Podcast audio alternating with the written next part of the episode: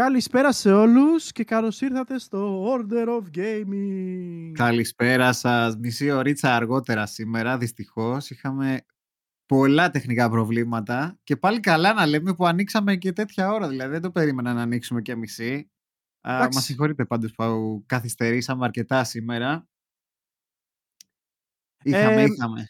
Δυστυχώς ναι, μας έκατσε μια μικροστραβή και αυτό πάλι κλασικά λόγω των Windows. Ε, μονίμως και εγώ χρήστο προβλήματα με τα Windows όταν δημιουργούνται, δημιουργούνται γιατί κάνει update και ξαφνικά το OBS αποφασίζει Πάντα. να μην δουλεύει σωστά.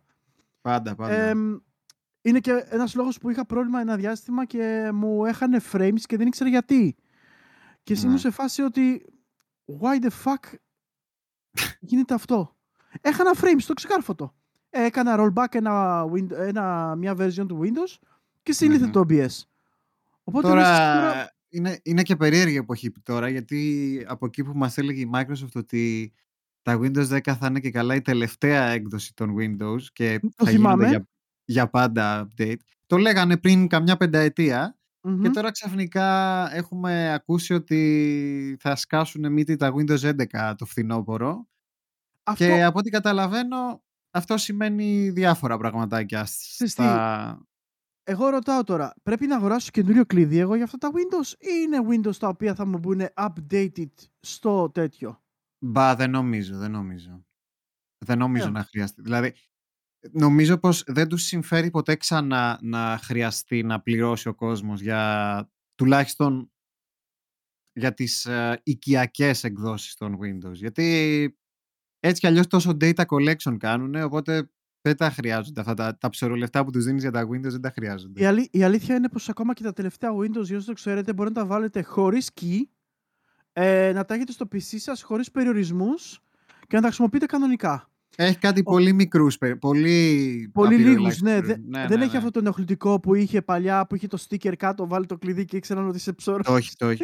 ότι Α, είσαι ο έχει τσαμπατζής. ένα, έχει ένα υδατογράφημα μόνο, δεν έχει να σου βγάζει τέτοια. Και νομίζω δεν μπορείς να αλλάξεις και χρώμα, κάτι τέτοιο, ναι. Ναι, δηλαδή μπορεί να κάνεις customizations και τέτοια πράγματα τα οποία δεν σε περιορίζουν ουσιαστικά να χρησιμοποιήσεις τα Windows κανονικά.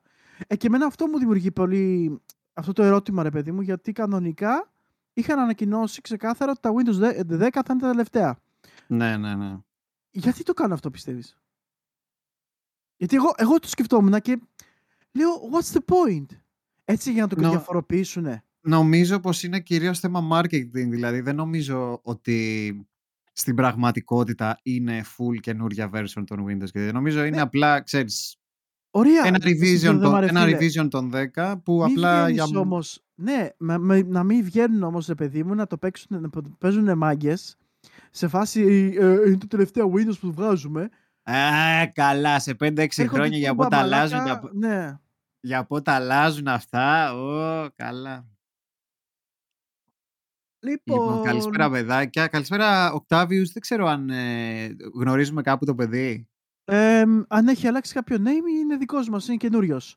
Οπότε Οκ. καλώς, ήρθε, καλώς ήρθες και εσύ και όλα τα παιδιά που είστε στο, στο chat μαζί μας. Εμ, να πούμε ότι την προηγούμενη εβδομάδα είδαμε μεγάλα μεγάλα events μιας και ε, έγινε διεξαγωγή ο- της ε3 εμ, οπότε τα events ήταν το ένα μετά το άλλο πραγματικά κυριολεκτικά οπότε βλέπαμε συνεχώς ανακοινώσεις, συνεχώς καινούργια πράγματα εμ, κάποια ωραία, κάποια όχι τόσο ενθαρρυντικά ρε παιδί μου και να πεις εσύ και να ερχόμαστε εμείς εδώ πέρα λοιπόν και να λέμε τι σκεφτόντουσαν. Εμ, το κανάλι μου έχει κλείσει. Σωστά. Μετά Εμ. την προβολή του Nintendo Direct έχει κλείσει το κανάλι του Σέμ, δεν υπάρχει τελείωση, αυτό ήταν. ε. Δεν, μπο- δεν, μπο- δεν μπορώ γιατί πραγματικά η Nintendo έπαιξε μπαλίτσα εκεί και τρόμαξε πολύ κόσμο. Ε, εγώ προσωπικά δεν με έδωσα σημασία τόσο πολύ και στρίμαρα κανονικά το event. Ε, Ναι. τα, άλλα, τα, τα άλλα event της ε, Microsoft ας πούμε και, πιο, και τα Summer Games ε, τα στριμάραμε στο Χρήστο το κανάλι. Οπότε Μμμ. τα είδαμε από εκεί. Ε, μ, αλλά γίνανε και άλλα events μέσα σε όλα αυτά, τα οποία δ- κάποια είδαμε, κάποια δεν είδαμε. Προσωπικά εγώ δεν είδα του PC, το οποίο δεν ξέρω αν προβλήθηκε καν. Προβλήθηκε. Προβλήθηκε. Εγώ δεν το είδα γιατί γενικότερα δε, συνήθως δεν είναι ένα event που έχει και τεράστιο ενδιαφέρον το, αυτό το, το PC gaming το, Εγώ, το event. εγώ προσωπικά να σου πω την αλήθεια ότι το, το event του PC πάντα το ευχαριστιόμουν. Ε, μου άρεσαν τα trailers, μου άρεσε... Γενικά ήταν πάντα το συγκεκριμένο event έβαζε πλήθος ε, πολλών παιχνιδιών ε, το οποίο μπορούσε να βρεις γάμα από κάθε είδους παιχνιδιού για, όλες, για όλα τα γούστα πραγματικά. Οπότε μπορεί σε πολλούς να μην άρεσε το PC, αλλά εμένα προσωπικά μου άρεσε. Δεν το είδα φέτος δυστυχώς. Ε, είδα κάποιες ανακοινωσούλες που έχουμε και το ποστάραμε κιόλας με τον Χρήστο ότι θα έχουμε τη λίστα ολοκληρωμένη, γεμάτη, να τη βλέπουμε και άμα θέλετε να τη βλέπετε μαζί μας από το IGN, ε, το αμερικάνικο. Ε, ναι, γιατί υπάρχει και ελληνικό IGN, για όσοι δεν το ξέρετε. Υπάρχει, ναι. ναι. Ε, θα μιλήσουμε λοιπόν και θα δούμε τα eventάκια τα οποία θα δούμε και θα σχολιάσουμε λίγο τα events και αυτά που είδαμε και αυτά που χάσαμε α, τις θα... εντυπώσεις μας. Καταρχάς, ε, πριν ξεκινήσουμε, mm-hmm. ξέρεις τι θα να σε ρωτήσω πάρα πολύ, είχα την ε, περιέργεια να μου πεις και εσύ. Για πες. Όπως ξέρεις και όπως ξέρουμε όλοι μας εδώ πέρα οι, οι αρχαίοι, κάθε φορά που τελειώνει μία E3, είναι η χειρότερη E3 ever. Κάθε χρόνο, το, κάθε το χρόνο το ίδιο, το, ναι. Το κλασικό, ναι. Κάθε φορά που τελειώνει μια E3, ε, η χειρότερη E3 ever. Εν τω μεταξύ, ξεχνάνε κάτι E3 2010, κάτι τέτοια. Ε, θέλω να μου πεις αν σε γενικές γραμμές έμεινες ευχαριστημένος από τη φετινή E3. Ε, ναι. Και να σου πω γιατί. Γιατί δείξαν αυτό που δείξανε, πολλά παιχνίδια, κάποια major ανακοινώσεις, κάποιες όχι τόσο και κάποιες που οι οποίες θέλαμε να είναι major και δεν ήτανε. Ναι. Αυτό γίνεται βεβαίως όπως είπες και εσύ κάθε χρόνο. Απογοητεύονται πολλά άτομα από το περιεχόμενο το οποίο τους δίνεται. Ε, Παρ' όλα αυτά όμως, για μένα ήταν πολύ, γενι... πολύ πλήρες σε θέμα content. Βεβαίως με μεγάλο απόν τη Sony, η οποία δεν ήταν στην ε3 και το έκανε κλασικά μόνο και μόνο για να κάνει το δικό της direct, το οποίο δεν ξέρω αν το είδες ότι φημολογείται θα είναι μέσα στον Ιούλιο. Ή δύο, εβδομάδες, ναι. δύο εβδομάδες μετά την ε3, δηλαδή αρχές Ιουλίου. Ε, ναι. Κλασική Sony, sorry κιόλας, αλλά κλασική και Sony. Και EA το τέτοιο, το πώς κατά το event της, πώς το λέει, ε, θα το κάνει τέλος Ιουλίου. Εν τω μεταξύ, τώρα που πες για το event της Sony, uh, fun fact, διάβαζα χθες ότι η Sony έκανε λέει copyright, uh, trademark μάλλον, την επωνυμία PSX προς PSX. Κάποιοι παλιοί μπορεί να ξέρετε τι είναι το PSX και δεν, είναι το, και δεν είναι το PlayStation 1. Uh, PSX ήταν μία, μία version, μία εκδοχή του PlayStation 2 ιαπωνική μόνο που έπαιζε και τι είχε ρε Σέμπ, είχε μέσα σκληρό δίσκο για να γράφεις από την τηλεόραση σειρέ. Ναι, ε... είχε, μπράβο, είχε, είχε πράγματα να κάνεις έξτρα ψηλό ναι, ναι, ναι. multimedia Μα, πράγματα. Multimedia center ας το mm-hmm. πούμε, ναι, ναι, ναι. Το οποίο ουσιαστικά το έκανε, βγήκε μόνο στην Ιαπωνία και το έκαναν σε, ναι. σε φάση ότι ήθελαν να μπλουτίσουν την ήδη υπάρχον κονσόλα με παραπάνω δυνατότητες, με multimedia ναι. δυνατότητες. Γιατί το PlayStation 2 ήταν ήδη πολύ διαδεδομένο για το DVD ναι. player του ε, πράγμα που έδωσε μεγάλο πάτημα στη Sony, η οποία αυτομάτως, ρε παιδί μου, πήγε να το εκμεταλλευτεί δημιουργώντας το PSX. Το οποίο, by the way, είναι holy grail για μένα. Έχει περίπου ένα ναι, χιλιάρικο. Και μένα, και μένα, και μένα. Είναι, παρόλο που πλέον δεν ασχολούμαι καθόλου με κονσόλες, υπάρχουν κάτι τέτοιες κονσόλες, αυτά τα holy grails που λες και εσύ, που πραγματικά άμα μπορούσα θα ήθελα να τα έχω. Το PSX, α, της Nintendo το Gamecube με την Panasonic, πώς το λέγανε ρε εσύ, Panasonic, Panasonic Q, που παίζει και DVD. Α, εννο... ναι, ναι, ναι, ναι, ήταν η version του Gamecube η οποία ήταν ναι, ναι, ναι, ναι, πριν, ναι. πριν το launch που έβγαινε και ήταν σε φάση ότι ήθελαν να Pana... το βγάλουν... Panasonic Q το λένε, είναι ένα Gamecube υβριδικό που παίζει και DVD και είναι, απίστ... είναι πανέμορφο, πανέμορφο. Ναι, ο λόγος Ε, κανονικά ήταν αυτή η έκδοση του Gamecube να δούμε. Ε, ο λόγος που δεν το είδαμε ήταν γιατί η Nintendo αποφάσισε ότι για να γλιτώσει το κόστος της κονσόλας και να το φέρει σε πιο μικρότερη τιμή, εκτός λοιπόν ότι υστερούσε στο θέμα DVD γιατί είχε τα micro disc, micro CD, τα οποία ουσιαστικά ήταν ε, μικρότερης χωρητικότητας ε, από τα DVD και δεν είχε DVD player. Αυτό, ναι, Οπότε ναι, δηλαδή αυτό είναι, όμως είναι το μοναδικό μοντέλο του GameCube που έχει DVD, που παίζει DVD. Α, όμως αυτό το trademark που λέγαμε τη Sony, το, σημερι... το χθεσινό, δεν αφορά σε κονσόλα, αφορά σε events. Γιατί για όσους δεν γνωρίζετε, όταν α, κάνεις trademark μία επωνυμία, δηλώνεις και για τι πράγμα είναι. Δηλαδή, ένα trademark που είναι για κονσόλα δεν πιάνει τα πάντα, πιάνει μόνο Οπότε η Sony έκανε trademark μία επωνυμία που λέγεται PlayStation Experience. Που ο κόσμος εικάζει πως είναι, θα είναι από εδώ και πέρα η ονομασία των ε, events της αντί για State of Play. Uh, μιας και περνάει σε νέα εποχή. το State of Play το έβαλε ξέρεις, στην εποχή του PlayStation 4. Τώρα μάλλον θα πάμε στα PlayStation Experience, άρα PSX. Να σε ρωτήσω κάτι. Εσύ από τη δική σου άποψη θεωρείς σωστό το move που έκανε η Sony ε, με το να μην παρευρίσκεται σε μεγάλα events τέτοιου τύπου; Όχι. Όχι βέβαια. Γιατί ε, καταλαβαίνω πολύ καλά γιατί το κάνει η Sony. Η Sony το κάνει γιατί είναι number one και πώς να σου πω, εδώ και χρόνια, δηλαδή από, το από όταν έγινε τόσο επιτυχία το PlayStation 4, έχουν υιοθετήσει αυτό το, αυτό το υφάκι το υπεράνω. Δηλαδή, είναι αυτοί που δεν πάνε, είναι οι μόνοι που δεν πάνε στην E3, είναι οι μόνοι που δεν θέλουν να έχουν cross multiplayer με τις άλλες πλατφόρμες.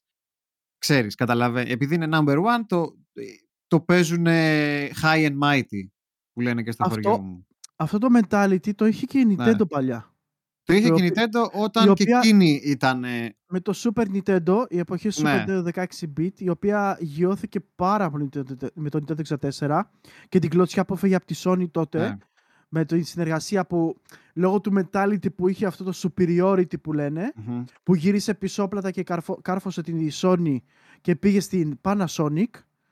Ε, οπότε, όχι Philips, συγγνώμη. Philips Panasonic; Κόλλησα τώρα, uh, μου. Philips, Philips. Philips, OK. Okay. Ναι. και με αποτέλεσμα, ρε παιδί μου, να δημιουργηθεί αυτό το χάσμα μεταξύ τους.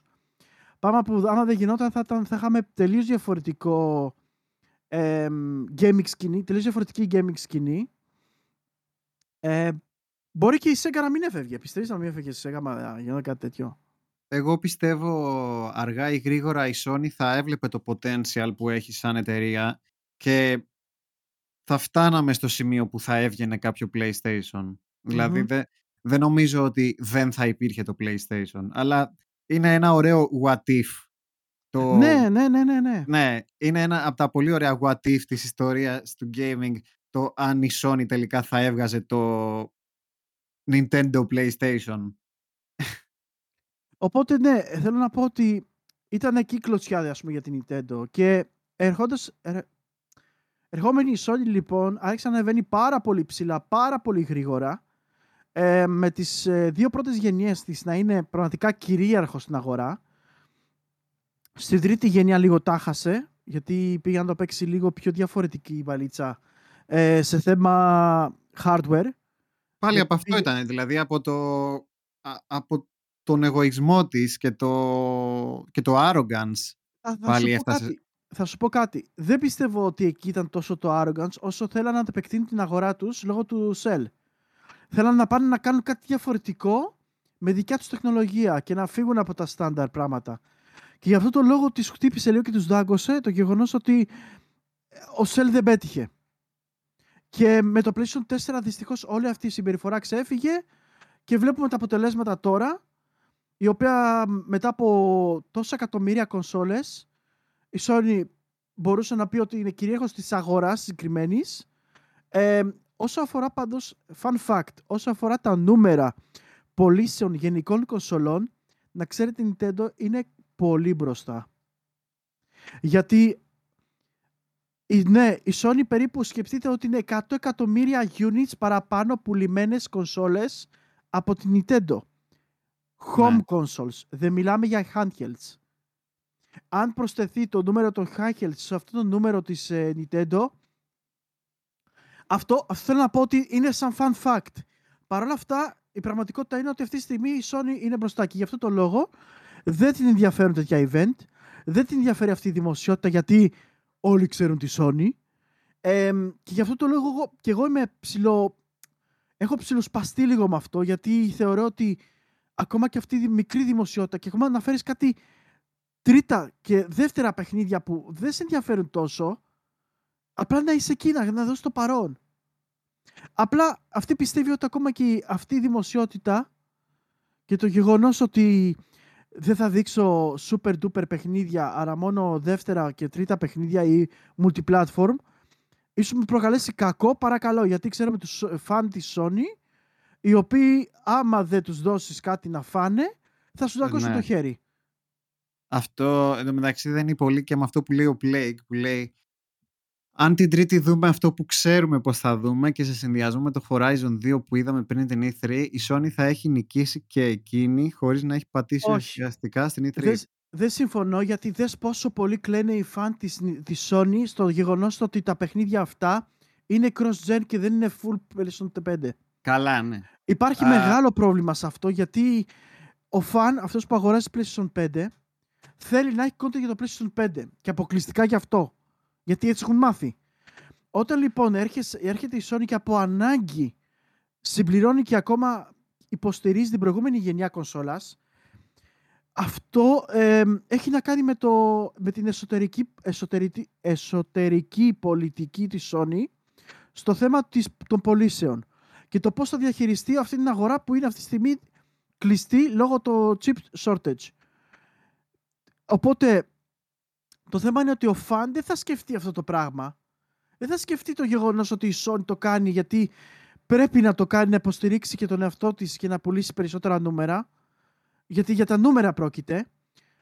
Ε, θα σκεφτεί μόνο ότι ε, γιατί το Horizon δεν είναι αποκλειστικά 5. γιατί πρέπει να υστερήσει, να κρατείτε πίσω για να παίζει τέτοιο. By the way, πράγμα που λένε PC gamers εδώ και πόσες γενιές. Mm-hmm. Ε, επειδή θα με φάει άμα δεν το αναφέρονται μεταξύ.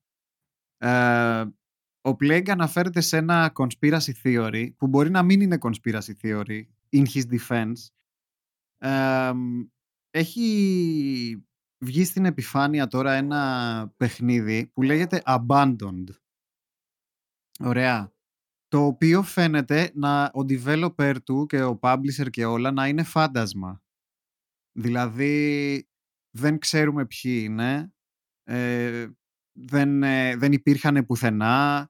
Ε, έχουν φτιάξει σελίδες στο Steam, σελίδες από εδώ, σελίδες από εκεί και οι fans ε, με διάφορα στοιχεία που βλέπουν πιστεύουν ότι είναι ένα, silent, ένα teaser για το Silent Hill ή για κάποιο τέλος πάντων horror του Kojima.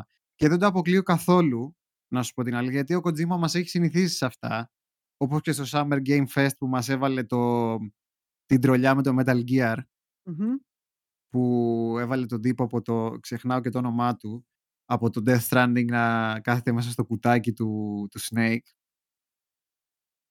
Sam, Sam τον έλεγα, νομίζω Sam, Sam τον το λέγανε, ναι. Μπράβο, ναι, Sam. Είναι, και μπορεί και, και, μπορεί και να ισχύει και ξέρεις, γιατί, γιατί μιλάμε πλέον ε, τον Νοέμβρη θα πλησιάσουμε τα δύο χρόνια του Death Stranding που σημαίνει ο, ο κύκλος ανάπτυξης ενός παιχνιδιού ναι. Έχει ξεκινήσει εδώ και καιρό τουλάχιστον. Ναι, έχει, έχει, λογική, έχει λογική το να έχει ξεκινήσει τουλάχιστον κάτι ο Kojima. Τώρα, να σας πω την αλήθεια, έχω ξαναπεί τη γνώμη μου ότι Silent Hill με Konami, έστω σαν ε, Kojima, Sony, όλο αυτό, μου φαίνεται λίγο δύσκολο. Δεν θα έχει να κάνει με Silent Hill σίγουρα. Αυτό, ίσως κάτι άλλο με τη Sony, έτσι, και αυτά, αυτά με το Abandon λένε και καλά εντάξει, τραβηγμένα έτσι, abandoned και καλά abandoned ε, franchise. Ότι γι' αυτό το Αυ- λένε ρε και κα- παιδιά, εντάξει, εγώ να σου πω κάτι. είναι, εσύ, είναι τραβηγμένα όλα αυτά και είναι, καλά. όχι αλλά... μόνο τραβηγμένα, είναι μαλακίες. Γιατί με το που γράφει μια μαλακία Kojima στο Twitter, όλοι ξαφνικά ξεκινάνε το conspiracy theory, ρε Ναι, μαλάκα. ναι, ναι.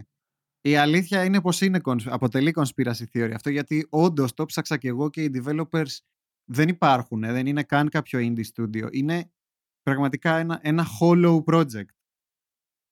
Ενός παιχνιδιού που δεν φαίνεται να είναι και κάτι ιδιαίτερο, απλά φαίνεται να είναι ένα first person ατμοσφαιρικό που, που φαίνεται σχεδόν κακό ρε παιδί μου. Μμ. Και είναι Άρα στις, μπορεί να ε, αποδηλώνει Sony- το early stage του development. Ναι, είναι, της, Sony- είναι στη Sony το κανάλι, αλλά έχει φτιάξει και σελίδα στο Steam, που σημαίνει ότι ό,τι και αν είναι δεν θα είναι exclusive το PlayStation, φαντάζομαι. Μα ακόμα, πλέον- και τρο, Μα το, ακόμα και troll να είναι η σελίδα δηλαδή, δεν, για να φτιάχνει η σελίδα στο Steam, το είχε ξανακάνει ο Kojima στο παρελθόν. Με ποιο; Πλάκα πλάκα. Με το, το PT. εγώ πάντως θεωρώ ότι ναι, okay, μπορεί να το κάνει, συμφωνώ. Ναι, θα μπορούσε να το κάνω ο Kojima. Αλλά ναι. και πάλι ρε φίλε, δεν είναι κάτι το οποίο... Α, επίσης μην ξε, ξεχάσεις τις αποκλειστικότητες για Sony με Kojima, έτσι. Ναι, και εγώ το Kojima πιστεύω. άμα θα κάνει, θα κάνει time, ε, time exclusive.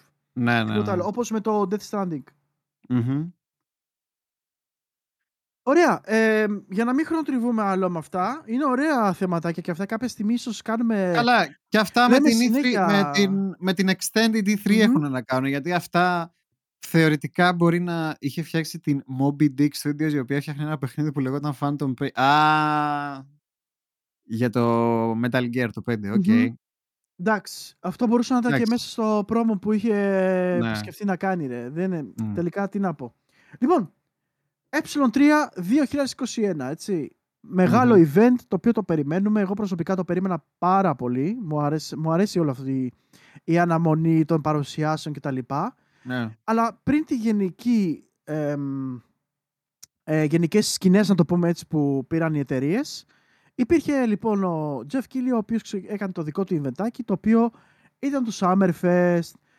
Το Summerfest λοιπόν το φετινό μας έδειξε κάποια ωραία πραγματάκια, πάρα πολύ ωραία και ίσως από τα πιο ενδιαφέροντα σε αυτές τις παρουσιάσεις που φάνηκαν. Εμ, ίσως γιατί ήταν πιο οργανωμένο πιστεύω. Όπως και με τις Microsoft που ήταν οργανωμένο πάρα πολύ Ναι. ωραία. Εμ, Εμένα μου άρεσε, του- παρόλο που δεν τον συμπαθώ, το έχουμε ξαναπεί εδώ, μμμ. τον Γκίλι, ήταν, ήταν ωραίο το event του, ήταν έτσι οργανωμένο, όπως είπες, ε, με δομή. Άμα, άμα, Ε, σου πω, άμα σου πω ότι και εγώ δεν συμπαθούσα το Κίλι και ξαφνικά άρχισε να γίνεται λίγο γκρόμορμη για κάποιο λόγο. Ναι, γιατί, ναι, εντάξει, μπορεί να έχει κάνει μαλακίες στο παρελθόν, αλλά φαίνεται πως έχει οριμάσει αρκετά και σαν χαρακτήρας και σαν ε, παρουσία. Ε, και τα events του πλέον έχει τόσες άκρες, ξέρεις, που φέρνει, φέρνει και μεγάλους developers και δείχνει πράγματα exclusive, έτσι. Το, το, είδαμε, το είδαμε και χαρακτηριστικά ότι ε, η From Software έδωσε το πρώτο παρόν και το μεγάλο παρόν προς το τέλος της παρουσίασης με το Elden Ring το οποίο ο κόσμος όχι Εντάξει. απλά και εγώτανε περίμενε πώς και πώς που και εκεί αργότερα ε, υπήρχαν κλάματα. Δηλαδή Για το Elden Ring. Και βέβαια Είναι δυνατό. Για το... Τι κλάματα Ξέρεις- για το Elden Ring; τα γραφικά είναι παλιά. Ε, είναι, εντάξει, οκ. Αφού είναι παλιό project. Ε, τα γραφικά Πα- είναι πάλι- παλιά, ε, δεν έχει εμ, κάτι διαφορετικό τόσο πολύ. Ναι, οκ, θα είναι λίγο πιο γρήγορο, λίγο. Και μάλιστα κάποιοι είπαν κιόλας ότι είναι και πιο αργό.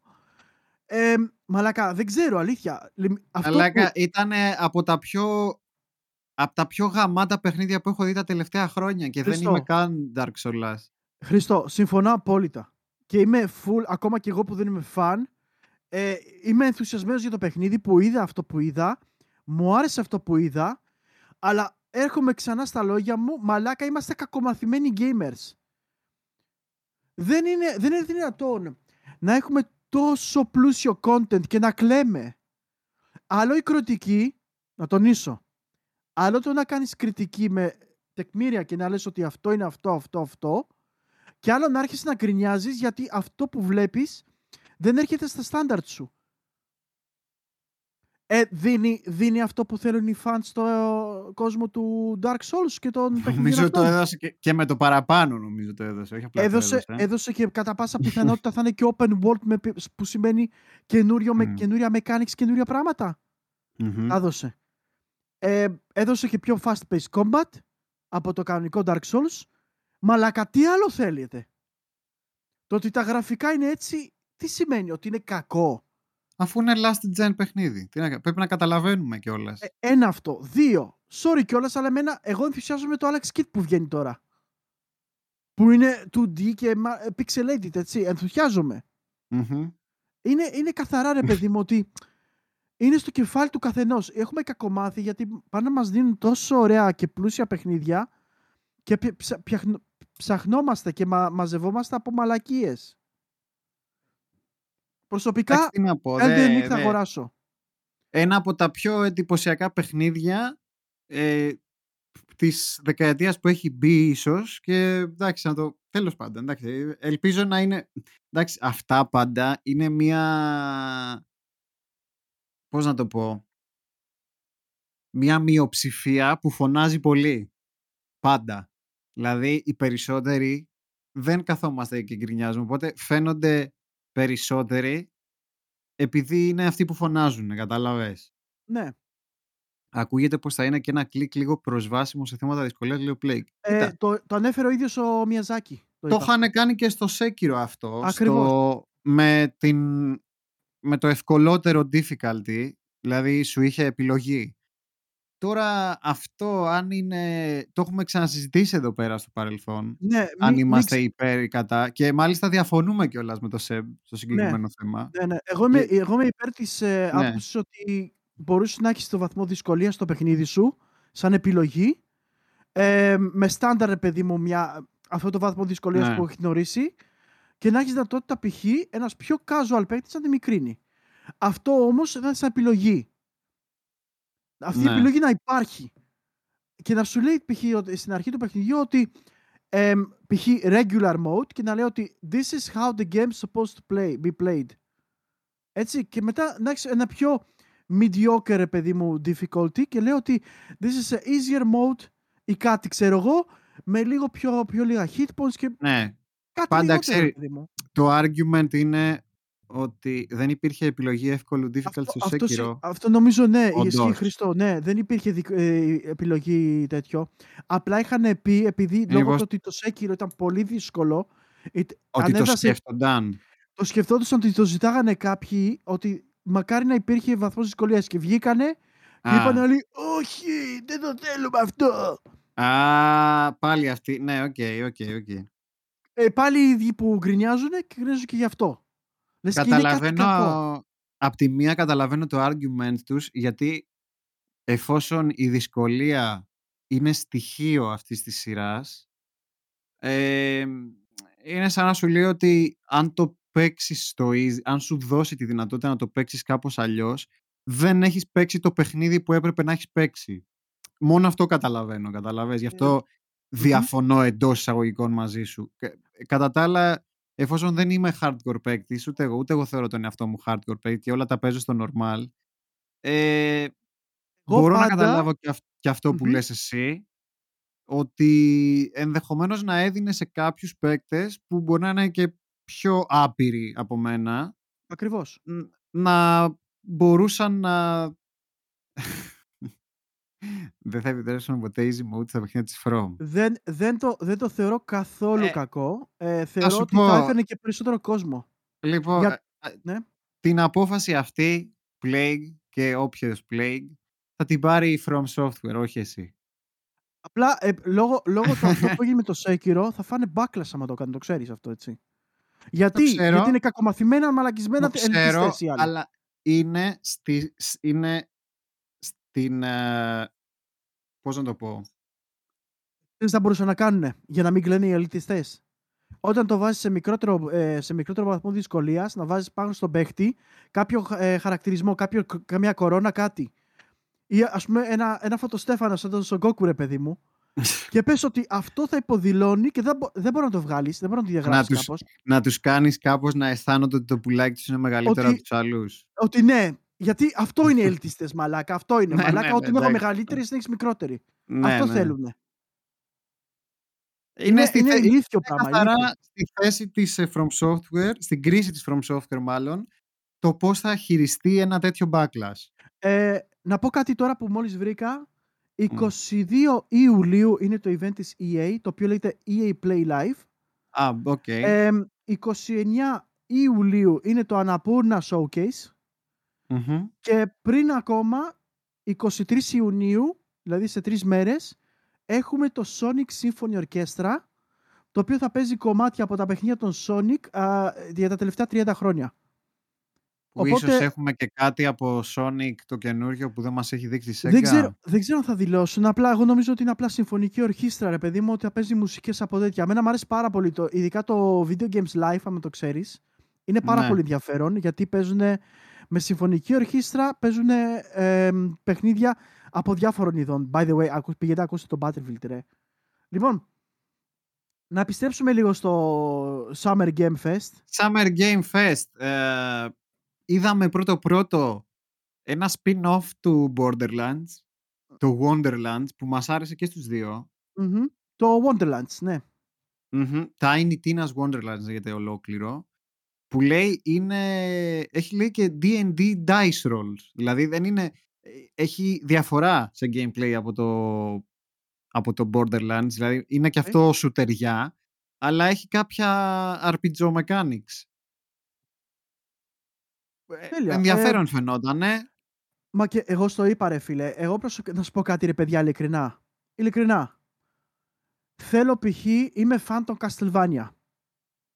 Τι Μμμ. θέλω από τα Castlevania. Κάτι, κάτι Υπάρχουν- έχουμε ακούσει. Υπάρχουν δύο ειδών ε, παιχνιδιών Castlevania. Υπάρχουν τα πρώτα του NES, τα οποία κα- ε, ε, ακολουθούν το Momentum με αποκορύφωμα το Super Castlevania 4.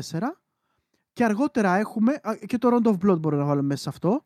Και αργότερα έχουμε τα Metrovania φάση Castlevania, τα οποία βάλαν και αυτή το, την πινελιά τους μαζί με τα Metroid. Τα οποία ε, το αποκορύφωμα είναι το Symphony of the Night, θεωρείται από τα καλύτερα του είδους μαζί με το, μα- το Dawn of Sorrow και το Aria of Sorrow. Α, α, αυτά τα δύο είναι τα Castlevania. Οι τύποι Όχι, Castlevania αυτά τα παράδειγμα. δύο. έδωσα, έδωσα καθαρό παράδειγμα αυτά τα δύο ειδών. ναι, ναι, ναι, ναι, Castlevania. οκ. Ναι. Αν μου πούνε τώρα. Δε, καλά, ε, θέλω, θέλω να πω, πες ότι είναι και τα 3D μέσα, εντάξει, το τέτοια, τα οποία βγαίνανε πιο μετά. Ναι, άντε να το πούμε και αυτό. Ναι. Λοιπόν, ε, όταν μου λέ- πούνε ότι θα μου βγάλουν ένα Castlevania, το οποίο θα ακολουθεί το gameplay του των NES Castlevania ή του Super Castlevania. Γάμο. Σας εγγυούμε θα βγουν κάποιοι και θα πούνε είναι ίδιο με το τρι- Super Castlevania. Που Μμμ. εγώ προσωπικά αυτό που αγαπάω, αυτό παίρνω σε καινούρια μορφή φρέσκο περιεχόμενο. Γιατί να γκρινιάξω. Οπότε εγώ ξέρω ότι το Wonderland θα είναι ένα Borderlands με παρόμοια mechanics, με παρόμοια πράγματα, loot κτλ. Οπότε γιατί Σε να άλλο κλαπείς. setting. Ναι, Σε άλλο setting, ναι. High Πιστεύω- fantasy. Πιστεύω ότι είναι κλασικά ρε παιδί μου, θα είναι ένα ωραίο παιχνίδι. Αυτό που έχεις αγαπήσει στα Borderlands, θα το αγαπήσεις και σε αυτό το παιχνίδι. Και όσοι ενδιαφέρεστε και σας αρέσει, πηγαίνετε πάρτε το, χώρια τα reviews, χώρια τα, τις κριτικές που κάνουν Ε, όλοι οι υπόλοιποι. Μάλιστα λέει έχει πάρα πολλούς, ε, πάρα πολλούς γνωστούς ηθοποιούς φωνής. Ε, που εγώ δεν τους γνωρίζω παιδιά γιατί με, τα, με αυτά δεν τα πηγαίνω καλά. Αλλά βλέπω κάποια ε, ονόματα Will Arnett, Andy Samberg, Wanda Sykes, Ashley Birch, ως, δεν ξέρω ποιοι τους ξέρετε. Κάτι ακούστηκε μια συλλογούλα των Castlevania των Advance σε διάφορες πλατφόρμες. Ναι, ε, Μμμ. το συζητούσαμε με το Seb ε, εκτός podcast αυτό, παιδιά. Για μην το συζητούγαμε. Φαίνεται πως θα υπάρξει μια δεύτερη συλλογή Castlevania με τα τρία παιχνίδια του Game Boy Advance που το πρώτο πράγμα που είπα στο Seb είναι όλα αυτά τα Castlevania, τα 2D έπρεπε να είναι μία συλλογή. Του NES, του, του Advance και του DS. Αν, είναι- αν, όχι, αν όχι του NES μέσα, γιατί έχει βγει ήδη ένα collection του με το NES μέσα, ας πούμε Ναι, του, του του Advance και του DS. DS. Ακριβώς. ναι, ναι, ναι. Δηλαδή, πόσε, πόσα trilogies του Castlevania συλλογές θα βγάλουν. Δηλαδή. Οπότε, Ε, του καλά, DS, θα μου πεις η Konami για αυτά ζει. θα σου πω κάτι. Δεν, ε, πλέον δεν έχει κάτι άλλο να βγάζει. Θα σου πω κάτι. Το content, το Castlevania Advance και το content του Castlevania DS είναι τόσο πλούσιο. Φυσικά. Αλήθεια, φυσικά, παιδιά. φυσικά. Δηλαδή, α- α- αυτό, αυτό μπορώ να πω ότι με ικανοποιεί αυτή η συλλογή. Αρκεί να τη Ναι. βγάλουν, ρε Χριστό. Βγάλτε την και εγώ είμαι χαρούμενος με τα τρία game. Αρκεί να βγει όπως πρέπει να βγει, να λες. Σωστά. Γιατί Είναι και το port αυτό σημαντικό. αυτό, δηλαδή, το πρώτο πράγμα που σκεφτήκαμε είναι ότι είναι πολύ low resolution αυτά τα παιχνίδια, πολύ μικρής ανάλυσης λόγω του ότι ήταν σε φορητή κονσόλα και αναρωτιόμαστε και οι δύο πώς, ε, πώς θα Μμμ. φαίνεται σε μεγάλες οθόνες ε, και τηλεοράσεις αν βγει σε κονσόλες και σε PC. Δηλαδή, ή θα πρέπει να κάνουν κάτι τύπου remaster που σιγά μην κάνουν. Δεν υπάρχει περίπτωση να ασχοληθούν να κάνουν κάτι Δεν τέτοιο. ξέρω, ρε εσύ, Χρήστο. Από τη στιγμή που το είχε αναλάβει η Ιαπωνικό στούντιο το project από ό,τι άκουσα, από ό,τι είδα. Τι να σου πω, μακάρι να είναι μια καλή δουλειά που να είναι τύπου remaster και να μην έχει τα graphics του advance, αλλά ακόμα και να τα έχει, ξ- ξέρω εγώ, να έχει κάνα φίλτρο, κάνα widescreen hack Κοίτα. να φαίνεται πιο πολύ τουλάχιστον Ε, το, στο πλάι. παρόμοιο, πράγμα, παρόμοιο πράγμα μπορεί να πεις και για τα Castlevania του NES, ρε εσύ, Χριστό. Οπότε κάπως εκεί θα το δουλέψουν, πιστεύω. Θέλω να πιστεύω και θα δείξει. Λοιπόν, Ξέρεις ε, τι γίνεται, ναι. είναι πιο... έχουν πιο πολύ λεπτομέρεια του advance τα παιχνίδια, οπότε χάνονται, ξέρεις. Ενώ Ναι, του ήταν NES πιο- είναι πιο απλά, καταλαβαίνεις. Ήταν είναι πιο δυνατή κονσόλα, πιο, σωστά. χοντρο, πιο χοντροκομμένα είναι τα γραφικά του NES, οπότε και που μεγαλώνουν, ε, λίγο touch-up λέω εγώ παπά θα χρειαστεί. Σκέψου Shovel Knight, μια χαρά είναι σε μεγάλο... Ακριβώς όμως το Shovel Knight έχει περάσει... αυτό είναι επί- φια- Ναι, ναι. ε, είναι φτιαγμένο με, την, ε, με τη λογική του ότι ψιλοτρέχει με, τις, ε, με τα limitations του NES. Συν κάποια μικρό τέτοια. Ε, και, και είναι και widescreen, έτσι. Μεγάλη διαφορά σε σχέση με το NES. Ε, για τα Castlevania του PS3 είναι καλά. Για ποιο πράγμα εννοείς ε, με αυτό που λες; Α, τα Castlevania. Μάλ- δε. Τα Lords Εμ, of Shadow μάλλον, εννο- μάλλον εννοεί. Το Lords of Shadow είναι πάρα πολύ καλό. Ε, να ξέρεις ότι τα Castlevania 3D πρέπει να τα πιάσεις με διαφορετικό mentality για να τα παίξεις. Μμμ. Ε, οπότε αν ξεκινήσεις ένα από τα 3D Castlevania, ακόμα και τα παλιά Α, του Nintendo 64, Αυτά δεν που τα θεωρούνται λέω κακά. 3D εγώ. Τα, τα Lords of Shadow δεν τα λέω και 3D. Γιατί είναι ψευτό 3D. Ωραία, ε, εγώ το λέω 3D γιατί Ναι. είναι τελείως διαφορετικός τρόπος απεικόνησης. Ωραία. Ναι. Θέλω να πω ότι πιάστα, παίξτα, ε, είναι πολύ διαφορετικό το mentality και θα σ' αρέσουν. Άμα τα παίξεις όμως με την έννοια ότι παίζω Castlevania όπως τα έπαιζα παλιά, δεν θα σ' αρέσει καθόλου. Γι' αυτό το λόγο και έχουν κατακράξει τα Castlevania του 64. Πράγμα που για μένα είναι guilty pleasure, ας πούμε, το, το 1 και το 2. Ε, ο- οπότε, για να μην ξεφεύγουμε λίγο, γιατί ξεφύγαμε λίγο του θέματος, απλά το αναφέραμε γιατί το διαβάσαμε και είναι πολύ, πολύ ενδιαφέρον εμ, το γεγονός το ότι ε, τα Castlevania αυτά ίσως βγούνε. Εγώ είμαι πολύ θυσιασμένος και να ξέρετε θα είμαι από τους πρώτους που θα το πάρει σίγουρα γιατί αυτή τη συλλογή πρέπει να την έχω. Εμ, όταν την έχουμε, κάποια στιγμή θα συζητήσουμε, κάποια στιγμή θα παιχτούν on stream αυτά, ειδικά τα άρια.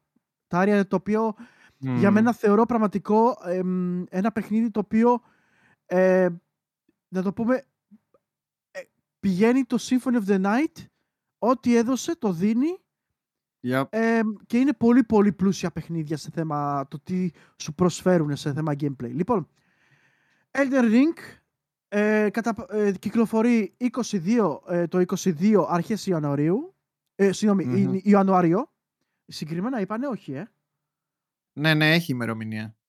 Οκ.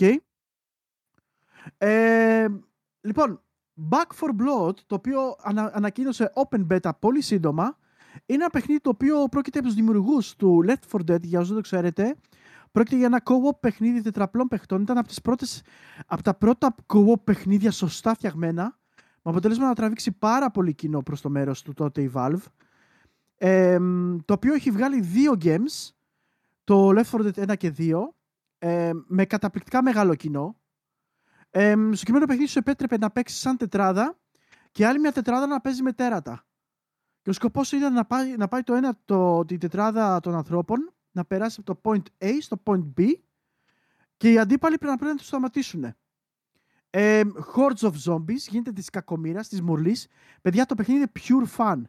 Αν ό,τι έδινε το Left 4 Dead το δώσει το ε, Back for Blood, σας εγγυούμε επιτυχία και σας προτείνω ανεπιφύλακτα να παίξετε αυτό το παιχνίδι με φίλους σας.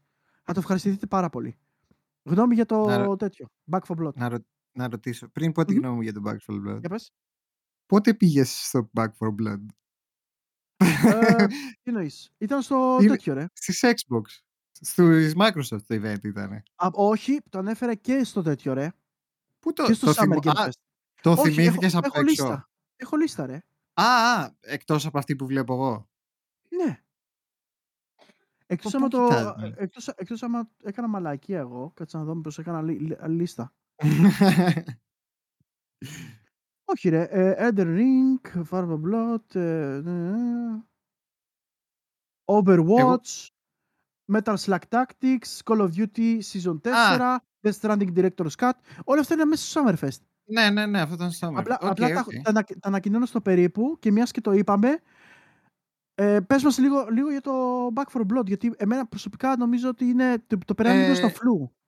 Κοίτα, ε, μην πω και ψέματα, δεν, ε, δεν είμαι μεγάλος φαν των Left 4 Dead, της σειράς Left 4 Dead, αλλά θα σου πω, ε, τότε ήμουνα κονσολάκιας, κάποιοι το παίζανε και σε κονσόλες, ε, εγώ ξέρω ότι τα Left 4 Dead έλαμψαν πάρα πολύ με τα mods τους. Ναι, ναι, ειδικά Οπότε, το 2. ο- αυτό, ναι. Οπότε στις κονσόλες δεν υπήρχε τέτοια δυνατότητα.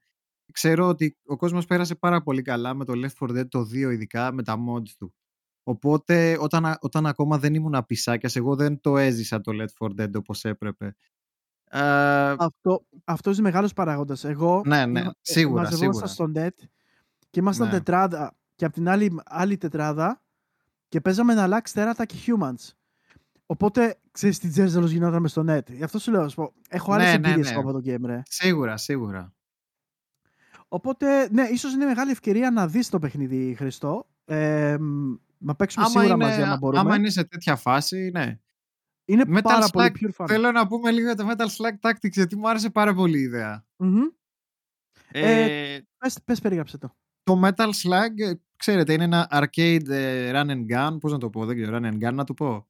Ναι, shooter, Ε, τέτοιο. Ναι, ναι, platformer. scroll, scrolling, Μπράβο, side-scrolling ναι, shooter. ναι, ναι, ναι. Μμμ. Α, τώρα το κυκλοφορούν σε μορφή tactic, πώς είναι το Final Fantasy του tactics, με το ίδιο style, το, ί- το ίδιο πιξελωτό art style με τα original ε, α, το, με το original art style των ε, τέτοιων των... δεν είμαι καλά σήμερα Το τον Metal 90s. Slug τον Ναι. Metal Slug Μμμ. ε, και μου άρεσε πάρα πολύ και νομίζω σου άρεσε και εσένα πάρα πολύ Ναι, γιατί ε, ξέρεις ότι είμαι full, full ε, fan των tactics games. Ναι, και Εμ, είναι πάρα πολύ ωραίο να βλέπεις τόσο παλιά franchise να δοκιμάζουν καινούργια πράγματα. Και να σου πω κάτι, κόλλαγε πάρα πολύ με το Metal Slug. Ναι, ναι, ναι, ναι, ναι. Ισχύει, ισχύει. Δηλαδή ήταν κάτι το οποίο μερικές φορές ξέρεις ότι μπορεί να φτιάξουν παιχνίδια, ας πούμε, για μένα το Mario and Rabbids δεν μου κολλάει και πάρα πολύ. Ναι, ούτε εμένα αργά μου. Αλλά αυτό, αυτό μου αρέσει Μμμ. πάρα πολύ το στυλ του και νομίζω είναι φτιαγμένο Ναι. και ραμμένο γι' αυτό. Οπότε Όντως, ανυπομονώ, όντως. ανυπομονώ να δούμε λίγες λεπτομέρειες αργότερα γι' αυτό. Ε, θα, θα σκιπάρουμε κάποια πράγματα από το Summerfest γιατί είναι κάποια τα οποία πραγματικά δεν αξίζουν να αναφερθούμε. Ειδικά το ρεζιλίκι του Overwatch. Ε, Α, δεν, θα, καλά, εντάξει, ναι, οκ. δεν θα αναφέρω καν για το γεγονός του Overwatch. Ε, ε, Death Stranding Director's Cut, το οποίο έρχεται στο PlayStation 5. Ουσιαστικά πρόκειται για την έκδοση του PlayStation 5 με παραπάνω πράγματα. Ναι. Είδαμε και ένα ωραίο τρέιλεράκι εκεί χαριτωμένο, να το πούμε, ή κοροϊδευτικό προς, τη, προς το Metal Offensive, ε, λίγο offensive προς, το, προς την που ε, πάλι, Konami, που, να το πάλι πω. άκουσα, που πάλι άκουσα τύπους να υπεραναλύουν το τρέιλερ ότι μπήκε στο κουτί, βγήκε από το κουτί, έβαλε το κουτί απάνω, ότι ουσιαστικά ο Kojima λέει με αυτόν τον τρόπο ότι σταματάει τη σειρά, ότι παρα- προχωράει τη σειρά παρα- αλλού και... Μαλάκα, σοβαρευτείτε λίγο ρε παιδιά, σοβαρευτείτε. Λοιπόν, εμ, ας δούμε λίγο και άλλα παιχνίδια όπως είπαμε, με Salt and Sacrifice. Salt and Sacrifice, το Salt οποίο... and Sacrifice. Πες το, πες γι' αυτό. Ε, εμπνευσμένο φυσικά από τη σειρά των Souls αλλά σε 2D perspective ε, συνέχεια του Salt and Sanctuary ενός τρομερού indie game που εγώ προσωπικά είχα παίξει στο PS Vita Δεν έχω παίξει Α, το τέτοιο. είναι εξαιρετικό θα σου αρέσει και σένα γιατί και που είναι σολίστικο είναι σε φάση επειδή Το είναι 2D 2D θυμίζει η πολύ δυσκολία, παιχνίδι. ναι, μου άρεσε πάρα Ναι, πολύ. ναι, ναι. Σου θυμί... Θα σου θυμίσει πολλά παιχνίδια που σου αρέσουν. Το, Salt... το Salt and Sacrifice για μένα είναι, ma- είναι must have, αλήθεια. Ε, και χαίρομαι πάρα πολύ που αποκτούν τόσο μεγάλο πάτημα μέσω κάποιων τέτοιων μεγάλων events indie παιχνίδια. Και Συμφωνώ. ξέρεις, σου δίνουν την εντύπωση ότι δεν είναι indie, ρε παιδί μου, ότι είναι κάτι παραπάνω. Δ- Επειδή έχουν αυτό το πάτημα, να το πω. Ε, φυσικά, ποιος να το πρωτοπάρει αυτό το πάτημα. Εντάξει, αυτά είναι. Δεν μπορείς να πεις αδικίες και ξεαδικίες. Τι να κάνω. Θα βγεις και στο PC, ναι. Salt and Sacrifice είναι στο PlayStation 4, 5 και PC, νομίζω. Πρέπει να Μμμ. είναι exclusive της Sony ε, προς το παρόν, αλλά και αυτό είναι για το 22. Ε, τι άλλο είδαμε, είδαμε Two Point Campus, Ακριβώς. ε, το simulator από τους developers του Two Point Hospital που πλέον θα φτιάχνεις ε, πανεπιστήμιο. Ε, Είδαμε Among Us καινούριους χάρτες. Among Us, καλά, ναι, εντάξει, Ναι, χεστήκαμε, οκ. Monster Hunter Stories 2, το οποίο ουσιαστικά πρόκειται για ένα side project του Monster Αυ- Hunter με RPG. Αυτά τα 'δειξε και η Capcom στο δικό Μμμ. της, το, το, δι- στο Αυτό. δικό της το ρεζιλίκι θα πω εγώ. Είδα, είδα το, τε- εμένα μου άρεσε πάρα πολύ παιχνίδια. Εμ, ποιο μου άρεσε, περίμενα να σου πω τώρα.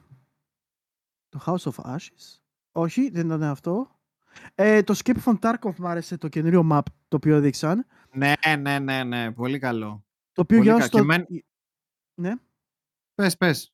Ε, για όσους είδατε το stream μας που το κάναμε live, έχω μεγάλες... ε, είμαι μεγάλος φαν του παιχνιδιού και ας μην το μπορώ να παίξω το game, γιατί είναι πάρα πολύ hardcore ε, για τους players. Πάντως δίνει, δίνει πάρα πολύ ρο... δυνατότητα σε αυτόν που έχει skill και αφιερώσει χρόνο σε ένα game να, να αποδίδεται. Και είναι πραγματικά, πραγματικά αξίζει για αυτούς παιδιά που θέλουν να ασχοληθούν πολύ σοβαρά με ένα game.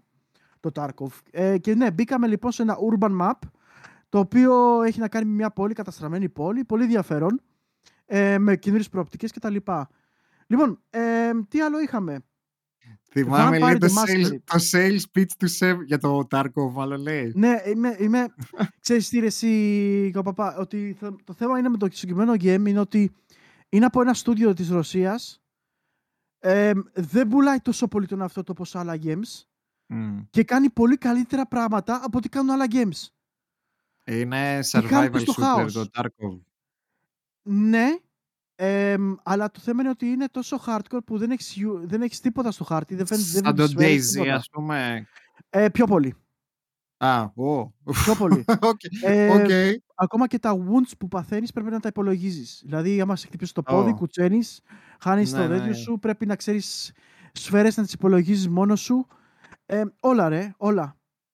Είναι, είναι ένα, ένα φοβερό, φοβερό πο- shooter game. Λοιπόν, Και τώρα που το λες αυτό, σο- το να το ναι, ναι, αναφέρω, ναι. ε, πάρα πολύ ενδιαφε- Μου έλεγε ένας φίλος χθες ότι το, το Tarkov, το Escape from Tarkov, είναι developed σε- στην ε, μηχανή Unity. Το Μμμ. οποίο, η οποία μηχανή συνηθίζει να χρησιμοποιείται έτσι- έτσι σε πολύ μικρότερα projects. Δηλαδή, πρέπει να είναι πολύ, πολύ δύσκολο να μεγαλώσεις τόσο πολύ το scale ενός παιχνιδιού σε Unity. Δηλαδή, πραγματι- πρέπει να είναι πολύ έτσι... Πώς να το πω... Καλοδουλεμένο και σίγουρα Ναι, εξελιγμένο ναι, γιατί ναι, ναι. είναι και το θέμα ρε εσύ Χρήστο, άμα ένα στούντιο δουλεύει με, με μια engine για πάρα πολλά χρόνια. Και για τα γραφικά που έχεις, γιατί η Unity είναι πολύ συχνά περίγελος. Να το- Ακριβώς. για κάποιο λόγο χαζό, ξέρεις, ότι «Α, Unity graphics και καλά. Κάτι, κάτι τέτοια χαζά, ξέρω εγώ. Ε, να πούμε Ναι. κάτι το αστείο ότι ε, το είχαμε πει και σε προηγούμενο podcast ότι το Mortal Kombat 11 είναι με Unreal Engine 3 φτιαγμένο. Ναι, ναι, ναι. ναι. Που σκεφτείτε λοιπόν ότι αυτά τα κα- πανέμορφα γραφικά και το design των χαρακτηρών που είναι τόσο ωραίο και λεπτομερές, δηλαδή πόσο πολλοί έχουν μάθει αυτή τη μηχανή γραφικών που τη στρετσάρω μέχρι όπου πάει ρε παιδί μου. ναι. Υπάρχουν προοπτικές στα πάντα ότι δουλεύεις, αρκεί να το κάνεις καλά. Και όταν το κάνεις καλά, τα αποτελέσματα φαίνονται. Έτσι ακριβώς. Δεν, ε- δεν έχουν σημασία τώρα οι engines και οι βλακίες. Μμμ. Εδώ, όπως είπε ο Σεμ, το Mortal Kombat το 11 είναι Unreal Engine 3. Το, re- το remaster των ε, Mass Effect είναι Unreal Engine 3. Ε, ε, Τι να πούμε δηλαδή. Και έχω δει και άλλα παιχνίδια σε Unreal Engine 3 που είναι εξαιρετικά. Λοιπόν, αυτά Ωραία. pretty much για το Summer Ακριβώς. Games. Ας πούμε, ας πούμε λοιπόν στο pretty much το καλό καλό το main content του, της ε3 Καλά, το οποίο ξεκίνησε θα πάμε όπως το δείχνει Χριστό με τη, με, Ναι, ναι, με- ναι. ε, Ήθινη Το- recap, θα ξεκινήσουμε την Nintendo Α, όντως. ναι ναι ναι Δεν να θα το το πάμε πάμε έτσι. έτσι, οπο- έτσι όπως έγινε το τέτοιο. Με τη Ο, νομ- Microsoft, ας πούμε. Ε, προτιμώ, προτιμώ να κάνουμε Nintendo Ωραία, Βασικά, ναι, ωραία. έχεις δίκιο, έχεις δίκιο, ωραία, έχεις δίκιο. Οκ. Θα κοιτάξουμε να κάνουμε πρώτα της Microsoft, γιατί ήταν ε, το μεγάλο μεγάλο event, το οποίο Ναι, ναι, ναι. ε, ήταν και από τα πρώτα το, της έκθεσης, να το πούμε, τεράστιο. Και Ναι. να πούμε λίγα πράγματα για, αυτό το, για την Xbox και την Bethesda που παρουσίασαν μαζί τους τίτλους τους. Ε, και να πούμε ότι κάποια πράγματα τα οποία δείξανε και ανακοινώσανε και φανερώσανε. Ε, λέγοντας φανερώσανε, επιτέλους είδαμε το πρώτο μας δείγμα από το ε, Starfield, το οποίο δεν είχαμε δει τίποτα μέχρι τώρα. Είδαμε επιτέλους την καινούργια μηχανή γραφικών, η οποία φαίνονταν πανέμορφη γιατί ήταν in-game, ε, όχι in-game cinematic να το πούμε, με engine Ναι, cinematic. cinema- cinematic είναι, αλλά φαντάζομαι κάπως έτσι θα είναι και η engine. Ε, Το διαφήμιζαν κιόλας ε, με το που μπήκε το βιντεάκι, ότι είναι η Creation Engine 2. Πάλι Δηλαδή- καλά γιατί ε, αυτή η καημένη Creation Engine η ένα που την πασταρδέψανε από το Fallout 70 76 και πριν φίλε αυτή τη μηχανή τι έχει τραβήξει η καημένη; Ας, ας. Εγώ Και είχα φοβηθεί ότι κα- αυτό, αυτό κάνε ρε. Καλά, κάτσε μην είναι ακόμα βασισμένη στην πρώτη και γι' αυτό να λέγεται Creation Engine 2, αλλά θα- αυτό θα το δούμε στην πράξη. Λοιπόν, θα το δούμε. Α, δεν, δεν είδαμε τίποτα άλλο εκτός από ναι, εκείνο το ναι, ναι. cinematic οπότε Λέει δεν ο μπορούμε να πούμε Κοπάπα, λεπτομέρειες. Starfield ακόμα δεν είδαμε κάτι. Κοίταξε, επειδή τα ακούσαμε Αυτό, αυτό, αυτό. Κοπάπα, ε, είδαμε περισσότερα από το Metroid Prime 4, θα πω εγώ. ή, ή θα πω, έχουμε δει περισσότερα από όσα έχουμε δει για τον God of War το Ragnarok, θα πω εγώ. Δηλαδή, δεν μπορούμε να κράζουμε, ξέ, δεν το λέω για σένα συγκεκριμένα, επειδή ακούω κραξίματα ε, για, εγώ τη, άκουσα, Mi- ναι. για τη Microsoft, ξέρεις, «Ω, μας τάζει, ξέρω εγώ, το ένα δεν έχουμε δει Fable, δεν έχουμε δει Starfield, δεν έχουμε δει Elder Scrolls 6. Ναι, υπάρχουν και άλλα projects που είναι in the works και εκείνα πολλά χρόνια ή λιγότερα χρόνια, σαν το Ragnarok, ας πούμε, καλή ώρα, και δεν έχουμε δει απολύτως τίποτα. Να- έχουμε δει να μόνο πω logo. κάτι. Να πω κάτι. Ε, Να ξεκαθαρίσω από τώρα, έτσι. Θεωρώ ότι η παρουσίαση της Microsoft και Bethesda ήταν καλύτερη μακρά στην ε3. Ναι, ναι. Ε, θεωρώ ότι και είχαν ωραία παρουσίαση, ωραίο flow, δείξαν Μμμ. ωραία πραγματάκια, παρουσιάσανε, ανακοινώσανε και πιστεύω ότι παραδώσαν αυτό που ήθελε να δει πάνω κάτω ο κόσμος. Δεν Δηλαδή, είχαν πολλές παπάρες με fillers και να χορεύουν διάφοροι πάνω στη σκηνή και να τραγουδάνε και να γλεντάνε και τέτοια που α, τα έκανε, κα- η Nintendo ε, συνήθιζε να κάνει κάτι cringe, δεν, θυμάσαι παλιά όταν ναι, με έκανε τις events μεσκότ και τις στην- τέτοια, ρε, ναι, ναι. Ναι, Γιατί ναι, η ναι, ναι. Ubisoft, άσε μην πούμε στη Ubisoft. Αυτά, ναι, ναι. Εμ, πέρα από αυτό όμως, ε, το Starfield όπως είπατε και εσείς και είδατε και εσείς, δεν έδειξε τρελά πράγματα, απλά είδαμε το, Ναι, εκείνο το εντάξει, ένα cinematic. Εμένα, cutscene. εμένα μου άρεσε προσωπικά, θεωρώ ότι υπάρχει potential στο είδος του παιχνιδιού. Αν το κάνουν σωστά θα φανεί και όλα στο παιχνίδι και από τα αρχές του. Η Bethesda τα χρόνια με τη σειρά Fallout και πώς την έχει εξελίξει έχει δείξει ότι άμα δεν είναι lazy ότι το κάνει σωστά και ίσως με νέες δυνατότητες δούμε καινούρια πράγματα. Χρειαζόταν ένα φρέσκο franchise, πράγμα που είναι το Starfield και ίσως πάνω σε αυτό το Starfield να χτίσει καινούρια πράγματα. Μακάρι θα το δούμε. Λοιπόν, ε, είδαμε λοιπόν αυτό το, το, το πρώτο το, το trailer του τέτοιου, όπως είδαμε και το trailer που για μένα ήταν και αυτό το highlight του τέτοιου, του Εντάξει, ίσως Stalker. είναι, ίσως είναι και το highlight της E3 γενικά.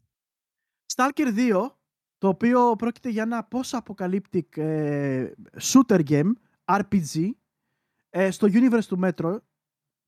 Ε, είναι ρώσικης παραγωγής, όπως και το Tarkov, αλλά και το Metro Exodus και όλα αυτά. Ε, είδαμε πραγματικά next gen πράγματα για μένα στο θέμα γραφικών. Ήταν πανέμορφο το παιχνίδι, πανέμορφο. Εγώ θεωρώ ότι είναι ότι, ό,τι πιο next gen έχουμε δει. Δηλαδή, Ναι. σαν σύνολο, έτσι. Γιατί, Μμμ. οκ, και το Horizon ήταν εξαιρετικό, και, ne- αλλά νομίζω το, το Stalker ήταν... Είδαμε, Πάρε, εντάξει, ναι, πάρε ε, next gen, αγόρι ναι, μου, ναι, ναι, πάρε ναι, ναι. next gen, ναι. από εφέ μέχρι και ναι. το ε, β- ε, lip capture και τα λοιπά και το animation των προσώπων, παιδιά, ήταν καταπληκτικό. Ήταν on spot. Ήταν σαν ε, cutscenes της προηγούμενης γενιάς. Ναι. Και πραγματικά, έχω... Γι' αυτό, γι αυτό το Game Χρήστο έχω πάρα πολλά τέτοια. Θέλω να καλύψει πολύ αυτό το κενό των πολλών ετών που είχε από το Stalker 1.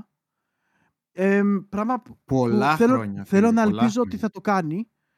Ε, αν, αν σας αρέσουν τέτοιου, αν σας άρεσε το μέτρο, το τι σας έδινε σε αυτόν τον κόσμο, please τσεκάρετε το Stalker, το ένα. Έχω την εντύπωση ότι είχε υπάρξει κάποιο ή κάποια spin-offs, έτσι δεν είναι; Ω, τώρα θα σε γελάσω. Είχαν υπάρξει κάποια spin-offs του Stalker, ε, αλλά ναι, main παιχνίδι δεν υπήρξε. Οπότε πάμε κατευθείαν στο 2 μετά από πάρα πολλά χρόνια και είδα πάρα πολλούς, επειδή είναι European, παύλα ευρωπαϊκό game, υπήρχαν πάρα πολλοί Αμερικάνοι οι οποίοι δεν το ήξεραν σαν franchise. Και είδα ξαφνικά όλοι να μιλάνε γι' αυτό. Και αυτό είναι πάρα ναι. πολύ καλό, όπως καταλαβαίνεις. γιατί... το, Stalker 1, το Stalker 1 από την εποχή όταν βγήκε, η κάλυψή του ήταν σε περιοδικά και τέτοια. Αυτό, ναι, πράγμα, γιατί... Πράγμα που ήταν σε κλειστό κύκλο, έτσι. Ό,τι δεν ήταν ε, αμερικάνικο κάποια εποχή, να το πούμε και αυτό, έτσι. Μην κοιτάτε τώρα που τα ευρωπαϊκά στούντιο έχουν, έχουν και αυτά πλέον μία, έτσι, respect, ξέρω εγώ, τέλος πάντων, ένα αλφα, ε, μια αλφα παρουσία. Παλιά, δεν ξέρω αν το θυμάσαι κι εσείς, ε, τα ευρωπαϊκά στούντιο τα είχαν του πεταματού. Ναι ρε. Και, τα λέγανε Eurojunk. Με A το junk, έτσι. Junky παιχνίδια και καλά. Πώς ήταν τα, τα Gothic, ας πούμε, καλή ώρα. Τα λέγανε Eurojunk οι, οι Αμερικάνοι. Yeah. Λες και ας πούμε τα Elder Scrolls δεν ήταν junky. Ναι. ήταν, ήταν το Gothic junky, αλλά το Morrowind δεν ήταν. Παιδιά, ναι, το, το, by the way, το Morrowind για μένα ήταν άσχημο παιχνίδι. Δεν ήταν ωραίο παιχνίδι. Δεν Αλλά είναι ωραίο αισθητικά. Είναι αυτό, πολύ καλό game όμως. Είναι σαν... πολύ καλό game. Ναι. Αυτό απλά δεν θέλω να παρεξήγηστε. Το θεωρώ πάρα πολύ top class το Morrowind. Ναι, είναι άσχημο... άσχημο. Είναι άσχημο στα γραφικά, εντάξει, στην παρουσίαση γενικότερα, ναι. Ακόμα τότε και οι Κορεάτες μαλάκα τα, τα φτιάχναν καλύτερα τα games. Ναι, ναι, ισχύει. μορφιάς. Ε, ναι. Ωραία. Είδαμε λοιπόν το Stalker 2, το οποίο για μένα, ε, λέγεται συνολικά Stalker 2 Heart of Chernobyl. Ανυπομονώ γι' αυτό, περιμένω και άλλα πολλά και κρατάω γι' αυτό, θέλω να, θέλω να βγει πραγματικά το hype του super duper αληθινό. Uh, τι άλλο ε, είδαμε... Back, Back for Blood είπαμε πάλι, είδαμε κάποια Back πράγματα. Back for Blood, ναι, τα είδαμε, οκ. Okay. Και uh, ουσιαστικά release date 12 ε, Οκτωβρίου το Back for Blood με ένα open beta ή closed beta, δεν θυμάμαι, νομίζω closed beta για όσοι το κάνουν pre-order, κλασικά. Το ε, Stalker είναι 22 ή πιο πέρα κιόλας. Κάτσε να δούμε πότε είναι. Λοιπόν, ε, το Stalker ήταν το 2000... 28 Απριλίου του 22. Ωραία, το 22, τον Απρίλιο. Okay. Ναι, ναι, ναι. Good, okay, good. Ε, Έχουν ανοίξει και τα pre-orders κανονικά, όλα. Ωραία. Δεν αναφέρομαι και κάτι ακόμα. Ε, εκτός ότι το Starfield αναφέρθηκε και η ημερομηνία κυκλοφορίας η οποία θα είναι 11 Δεκάτου του 22. Ναι. Ε, να πούμε ότι τα παρουσιάστηκαν περίπου 30 παιχνίδια στην ε, Microsoft, τα οποία τα 27 είναι Xbox Pass Day One. το οποίο είναι, είναι τεράστιο θέμα από μόνο του ότι ακόμα ό,τι παιχνίδι και να πάρεις, όποιο παιχνίδι θέλεις να παίξεις, κατά πάσα πιθανότητα είναι στο Xbox Pass. Δηλαδή αυτό το αυτό... content ρε φίλε, πραγματικά βάζει Αυτό δηλαδή δηλαδή δεν μπορεί πλέον να το αγνοεί η Sony αυτό το πράγμα. Δηλαδή κάθε μέρα που περνάει, κυριολεκτικά, δηλαδή όχι μεταφορικά, κάθε μέρα που περνάει είναι πιο επικίνδυνη εντός εισαγωγικών κατάσταση για τη Sony.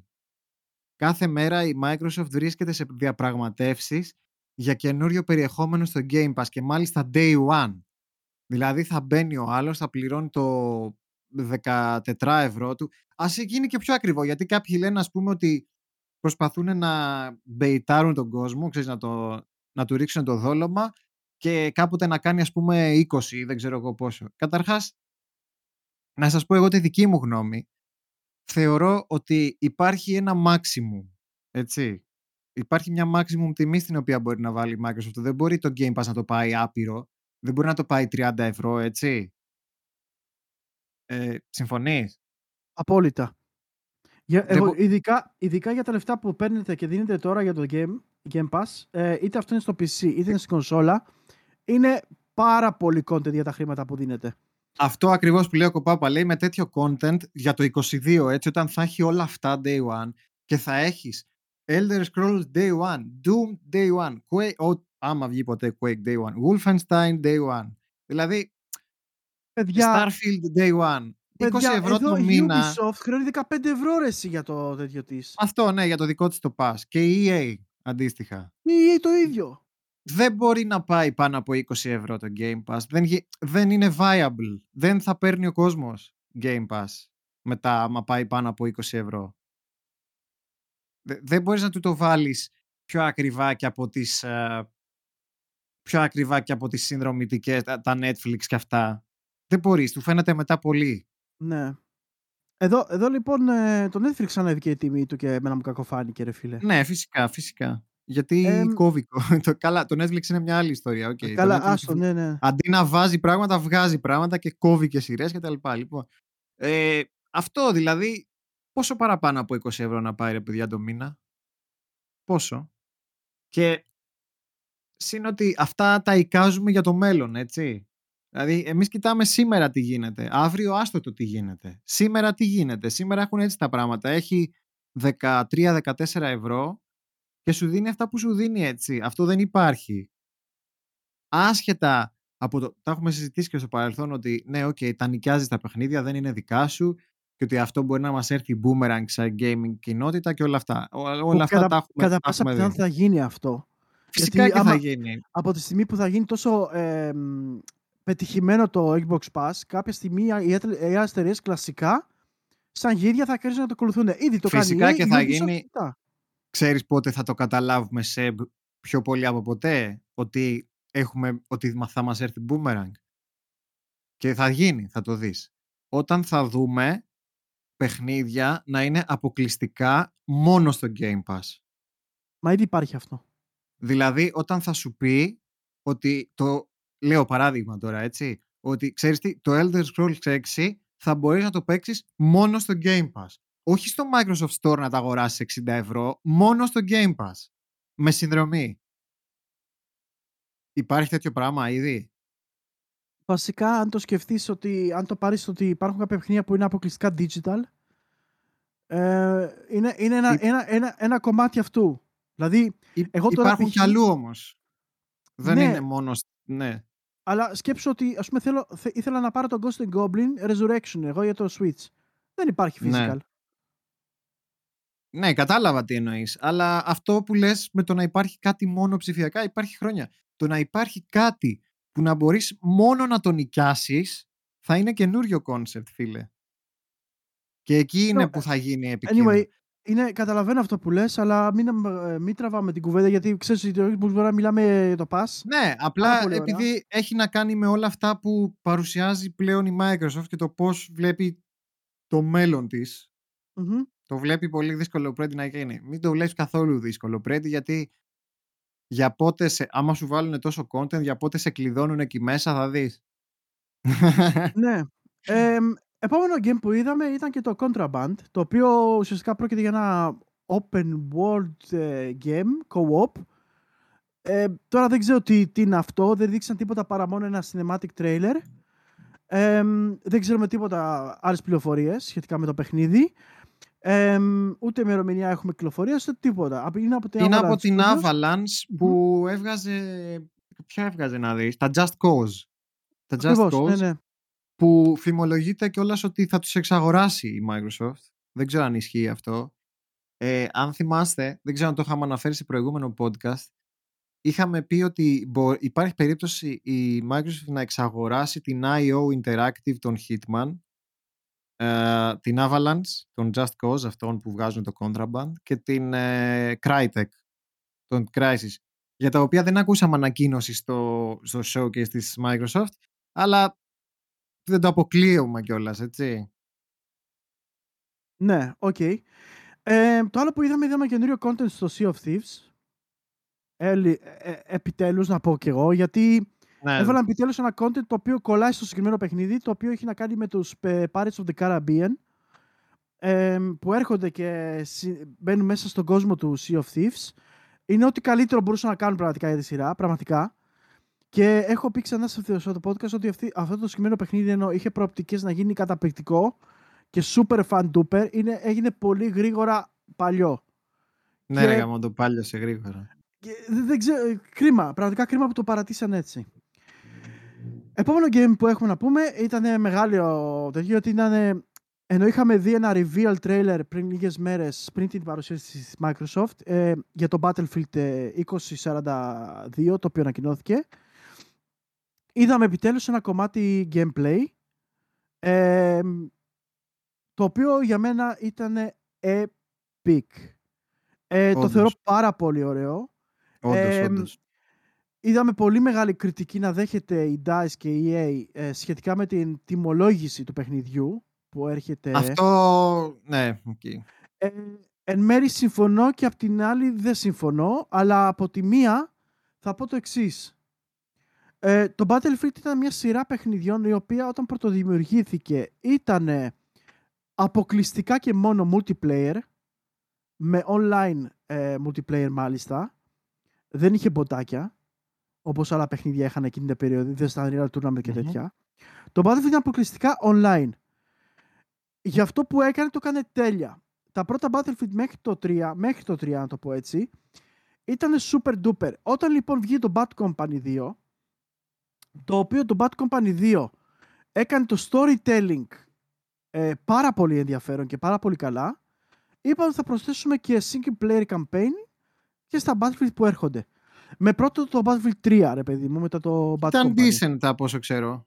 Ήταν οι προσπάθειες για single player, ναι, ήταν ok. Εγώ τώρα γιατί συμφωνώ με το γεγονός ότι αφαιρέσαν το campaign από το Battlefield ε, το καινούριο. Ο λόγος είναι γιατί ε, ενώ χρειάζονται πόροι, χρειάζονται ε, resources και σίγουρα παραγωγή και producers κτλ στο να φτιάξουν ένα σενάριο και τα λοιπά, να το δημιουργήσουν και να το κάνουν capture και τα λοιπά, θεωρώ ότι αφαιρώντας αυτό το content από το παιχνίδι, οι DICE και οι, developer, οι developers θα φτιάξουν αποκλειστικά σε αυτό που έχει φτιαχτεί από, ε, εξ αρχής στο Battlefield, ε, στο, Battlefield σειρά. Στο εξαιρετικό multiplayer που έχουν φτιάξει, ναι. Ναι, γιατί, ναι.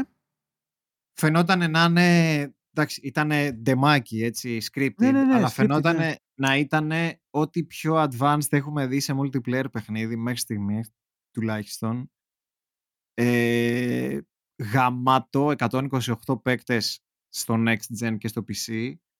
Α, γραφικάρες, κλασικά DICE. Παρότι είναι EA, ε, έχω να, ε, δεν ξέρω, εντάξει, έχω να δώσω όλα τα εύσημα στην DICE, γιατί στο μυαλό μου την έχω σαν ξεχωριστό entity την DICE από την EA παρότι σίγουρα θα τους επηρεάζουν έως ένα αυτό, βαθμό. Αυτό πήγα να πω ότι σίγουρα επηρεάστηκε η DICE από την EA. Σίγουρα, σίγουρα. Ειδικά στο 4 και στο 5 ε, έχασαν λίγο το, τον έλεγχο ίσως που είχαν κατά αποκλειστικότητα αλλά φαίνεται να το προσπαθούν ακόμα. Δεν έχει βγάλει σκουπίδια παιχνίδια η DICE ποτέ. Ε, ε, εκτός από το 4 το οποίο είχε μεγάλα προβλήματα ε, δύο χρόνια σχεδόν. Ήταν σκουπίδι. Όχι. Αυτό να, ναι, δηλαδή. Να και ένα παράδειγμα, να είναι και ένα παράδειγμα όταν μια εταιρεία επιμένει όταν φτιάχνει ένα παιχνίδι. Το 4 Battlefield 4 αυτή τη στιγμή είναι καταπληκτικό. Καταπληκτικό. Mm. Το έφτιαξε και όχι μόνο το έφτιαξε, παιδιά δουλεύει σούπερ. Αλλά εντάξει, τώρα ποιος το παίζει; Το, το 4. Παίζουν. Το παίζει, παίζουν, ναι. Βέβαια. Ah. Ειδικά τώρα που το δώσαν και δωρεάν νομίζω κάπου. Ε, στο Prime. Θα μου πεις είναι και μεγάλη διαφορά στις απαιτήσεις, αν δεν κάνω λάθος. Ε. Δηλαδή το 5 θέλει καλό PC, έτσι δεν είναι; Ναι. Ναι, ναι, για το 5 ε, ήταν και πρώτο, το πρώτο game που έκανε με το τα ray, tracing, ray, ναι. tracing και τέτοια, ναι, ναι. Οπότε εκεί ανέβηκε και απαιτήσεις του. Ε, πάντως είδαμε αυτό που είδαμε, εμένα μου άρεσε πάρα πολύ. Mm-hmm. Το ότι δέχτηκε κριτική από τη μία συμφωνώ και από την άλλη όχι, ότι ε, okay, το budget έπρεπε να είναι και μεγαλύτερο για το single player δεν ήταν σίγουρα τόσο μεγάλο όσο θα ήταν άμα είχε campaign. Αλλά παρόλα αυτά το βγάζουν με αυξημένη και κανονική τιμή σαν ένα AAA παιχνίδι. Γιατί, γιατί είναι AAA. Απλά έχει 80, 70-80 ευρώ και πιστεύω ότι Πραγματικά είναι μόνο και μόνο επίτηδες. Πραγματικά πιστεύω ότι είναι επίτηδες αυτό το, ε, αυτή η τιμολόγηση για να προμοτάρουν σκουλικιάρικα το, το premium pass τους που έχει, πόσο έχει ρε εσύ, 15. 15, γιατί έχει tiers η EA, Έχει όπως δύο, μπορεί να ναι. κάνει.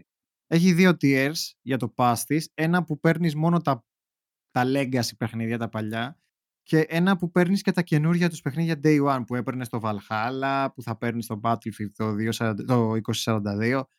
Και φαντάζομαι πως θέλουν τον κόσμο και αυτοί όπως και η Microsoft θέλουν τον κόσμο να αρχίσει να πληρώνει subscriptions. Ναι. Αυτό. Εμ, εντάξει, ανυπομονώ για το Battlefield, η αλήθεια είναι. Περιμένω πώς και Μμμ. πώς, το οποίο βγαίνει φέτος αυτό. Ε, τον νο- Οκτώβρη, Οκτώβρη νομίζω. Μμμ. Εμ, Δεν, είναι, δεν είναι πολύ μακριά. όχι. Πλάκα πλάκα. Κοντεύει. Είδαμε, επι- είδαμε επιτέλους κάποια πλάνα από το 12 Minutes, το οποίο είναι ένα ωραίο ε, παιχνίδι με καταπληκτικό cast μέσα, το οποίο κυκλοφορεί 19 Αυγούστου του 2021.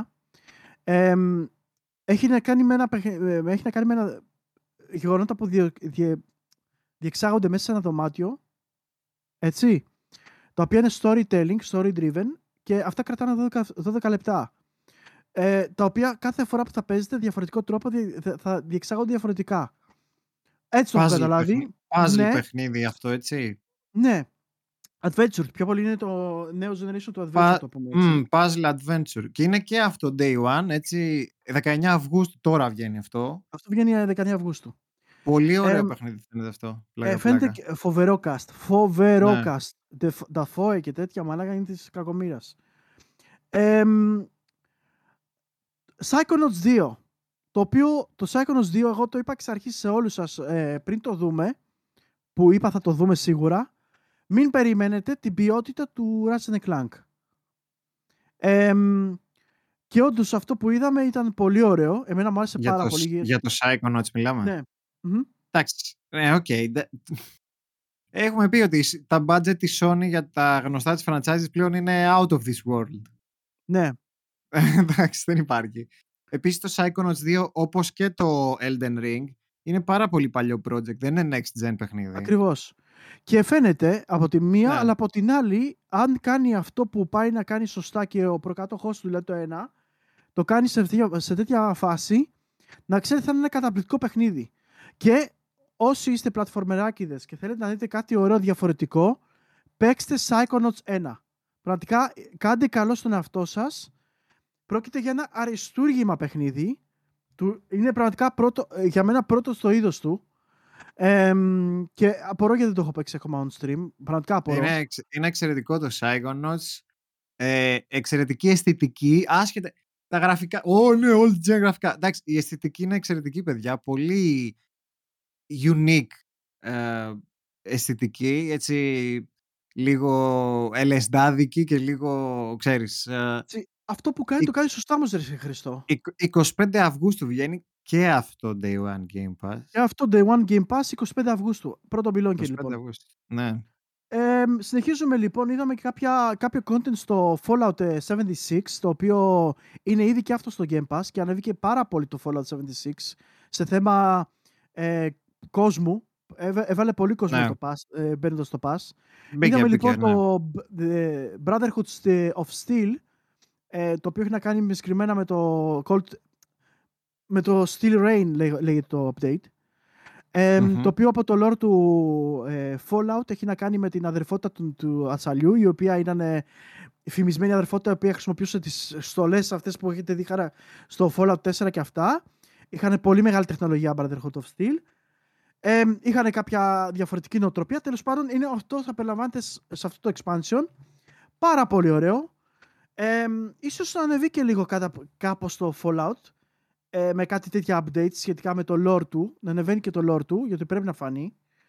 Ε, we shall see. Και αυτό day one. Κοίτα, Ε, μέσω του Game Pass είχ- έτυχε να δοκιμάσω και εγώ το 76 και ο, δεν ήταν πολύ καιρό πριν, ήταν πριν δύο μήνες, άντε Μμμ. τρεις. Ήθελε πάρα πολύ δουλειά ρε γαμότο. Ήταν άδειος ο κόσμος, α, πραγματικά. Ρε Όχι εσύ, από α- κόσμο, από κοίτα, content. Η λογική, η, λογ- η λογική ήταν ότι ουσιαστικά αυτό το, αυτό το τέτοιο θα το γεμίσει ο κόσμος. Αυτόν τον κόσμο. Ναι, Να πω- δεν. Και θα δημιουργήσουν τις ιστορίες τους μόνοι τους. Ναι, εντάξει. Κατάλαβα που πήγαν να κάνουν, απλά το execution ήταν πολύ λάθος. Πολύ λάθος. Ναι, ναι, ναι. Τέλος ναι. πάντων, μπορούμε να συζητάμε και πολύ ώρα για το πρόβλημα του 76. Ε, μ, αφού επιμένει τέτοια, η Bethesda καλά κάνει. Μακάρι να συνεχίσει. Από τη στιγμή που φαίνεται ότι αρχίζει να ανεβαίνει και λίγο το game παραπάνω, καλώς. Θα δείξει. Να σου πω την αλήθεια, δε- δεν είναι καν παιχνίδι της Bethesda, είναι της, α, της πατρικής της ε, εταιρείας, της, α, πώς τη λένε ρε γάμο το, Ze... Zenimax, Zenimax. Μμμ. Αυτοί που βγάζουν και το Elder Scrolls Online. Δηλαδή υπάρχουν κάποιες επιλογές, κάποιες, κάποια marketing choices, τα οποία δεν τα κάνει καν η Bethesda. Μμμ. Γιατί υπάρχει εταιρεία από πάνω της που είναι πιο μεγάλη από αυτή, κατάλαβες, και η Microsoft στην ουσία αγόρασε όλη τη Zenimax που απλά περιλαμβάνει και την Bethesda. OK. Αυτό. Εμ, ωραία. Συνεχίζουμε λοιπόν σε ένα άλλο παιχνιδάκι το οποίο μου φαίνεται πάρα πολύ ενδιαφέρον γιατί πρόκειται για ένα ε, από τους creators, ε, του co-creators ε, του studio Playhead το οποίο ήταν ε, υπεύθυνο για το Limbo και το Inside με τους ε, Somerville ε, Somerville, συγγνώμη, με Som- συγχωρείτε. Somerville. Εμ, το οποίο έχει να, ε, δεν ξέρουμε ακριβώς τι θα παίζει. Πάντως η αισθητική θυμίζει πάρα πολύ αυτά τα δύο παιχνίδια. Ε, τα οποία, α, α, από όσοι το ξέρετε, σίγουρα ξέρετε ότι ήταν πάρα πολύ πετυχημένα και πολύ, εμ, πολύ αγαπημένα από τον κόσμο. Και πραγματικά πιστεύω ότι και το Somerville, Somerville θα είναι και αυτό ε, πάνω κάτω στα ίδια, ξέρεις, στο ίδιο, στην ίδια κλίμακα. Οπότε, αρ- α, πώς θα το πούμε αυτό, ρε, platformer σε φάση Α, atmospheric. platform, platform, Ατμοσφαιρικό. puzzle platform, platform παραπο... Που. puzzle platformer είναι αυτά τα Μμμ. παιχνίδια, στην ουσία. Με ένα συγκεκριμένο έτσι πιο dark mood OK. που, που, που έχει χτίσει αυτή η εταιρεία εδώ και χρόνια, ξέρεις, ένα συγκεκριμένο mood. Ε, φτάσαμε λοιπόν και σε μία στο τελευταίο τέτοιο να πούμε για το... Πριν το πούμε όμως το Halo Infinite, θα πούμε Μμμ. λίγο για το Diablo Resurrection, το οποίο είδαμε ένα cinematic trailer. Ε, είμαι μεγάλος φαν του Diablo 2. Έπαιζα πάρα πολύ παλιά. Και ποιος, και ποιος δεν είναι; Lots of ε, Distraction, το expansion του κτλ.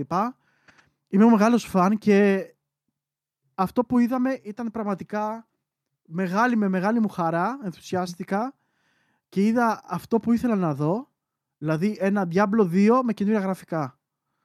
Και Yep. πραγματικά ε, το στούντιο της ε, Vis, ε, πες το, Vicarious Vision. Vicarious Vision, δεν μπορώ να τους πω ποτέ, σωστά, το οποίο είπαμε και το, ότι η Activision το διέλυσε. Αλήθεια. Ναι, ναι. Δεν υπάρχει Ε, πλέον αυτό το στούντιο; Όχι. Μπράβο. Vicarious Vision η οποία ήταν υπεύθυνη ε, για το Spyro, έτσι; Για τα Crash Bandicoot το Trilogy. Και τα remakes, ναι. ναι. έγινε acquire από την Activision η οποία τους έβαλε project του Diablo 2 το οποίο φαίνεται να έχει τελειώσει και είναι dissolved.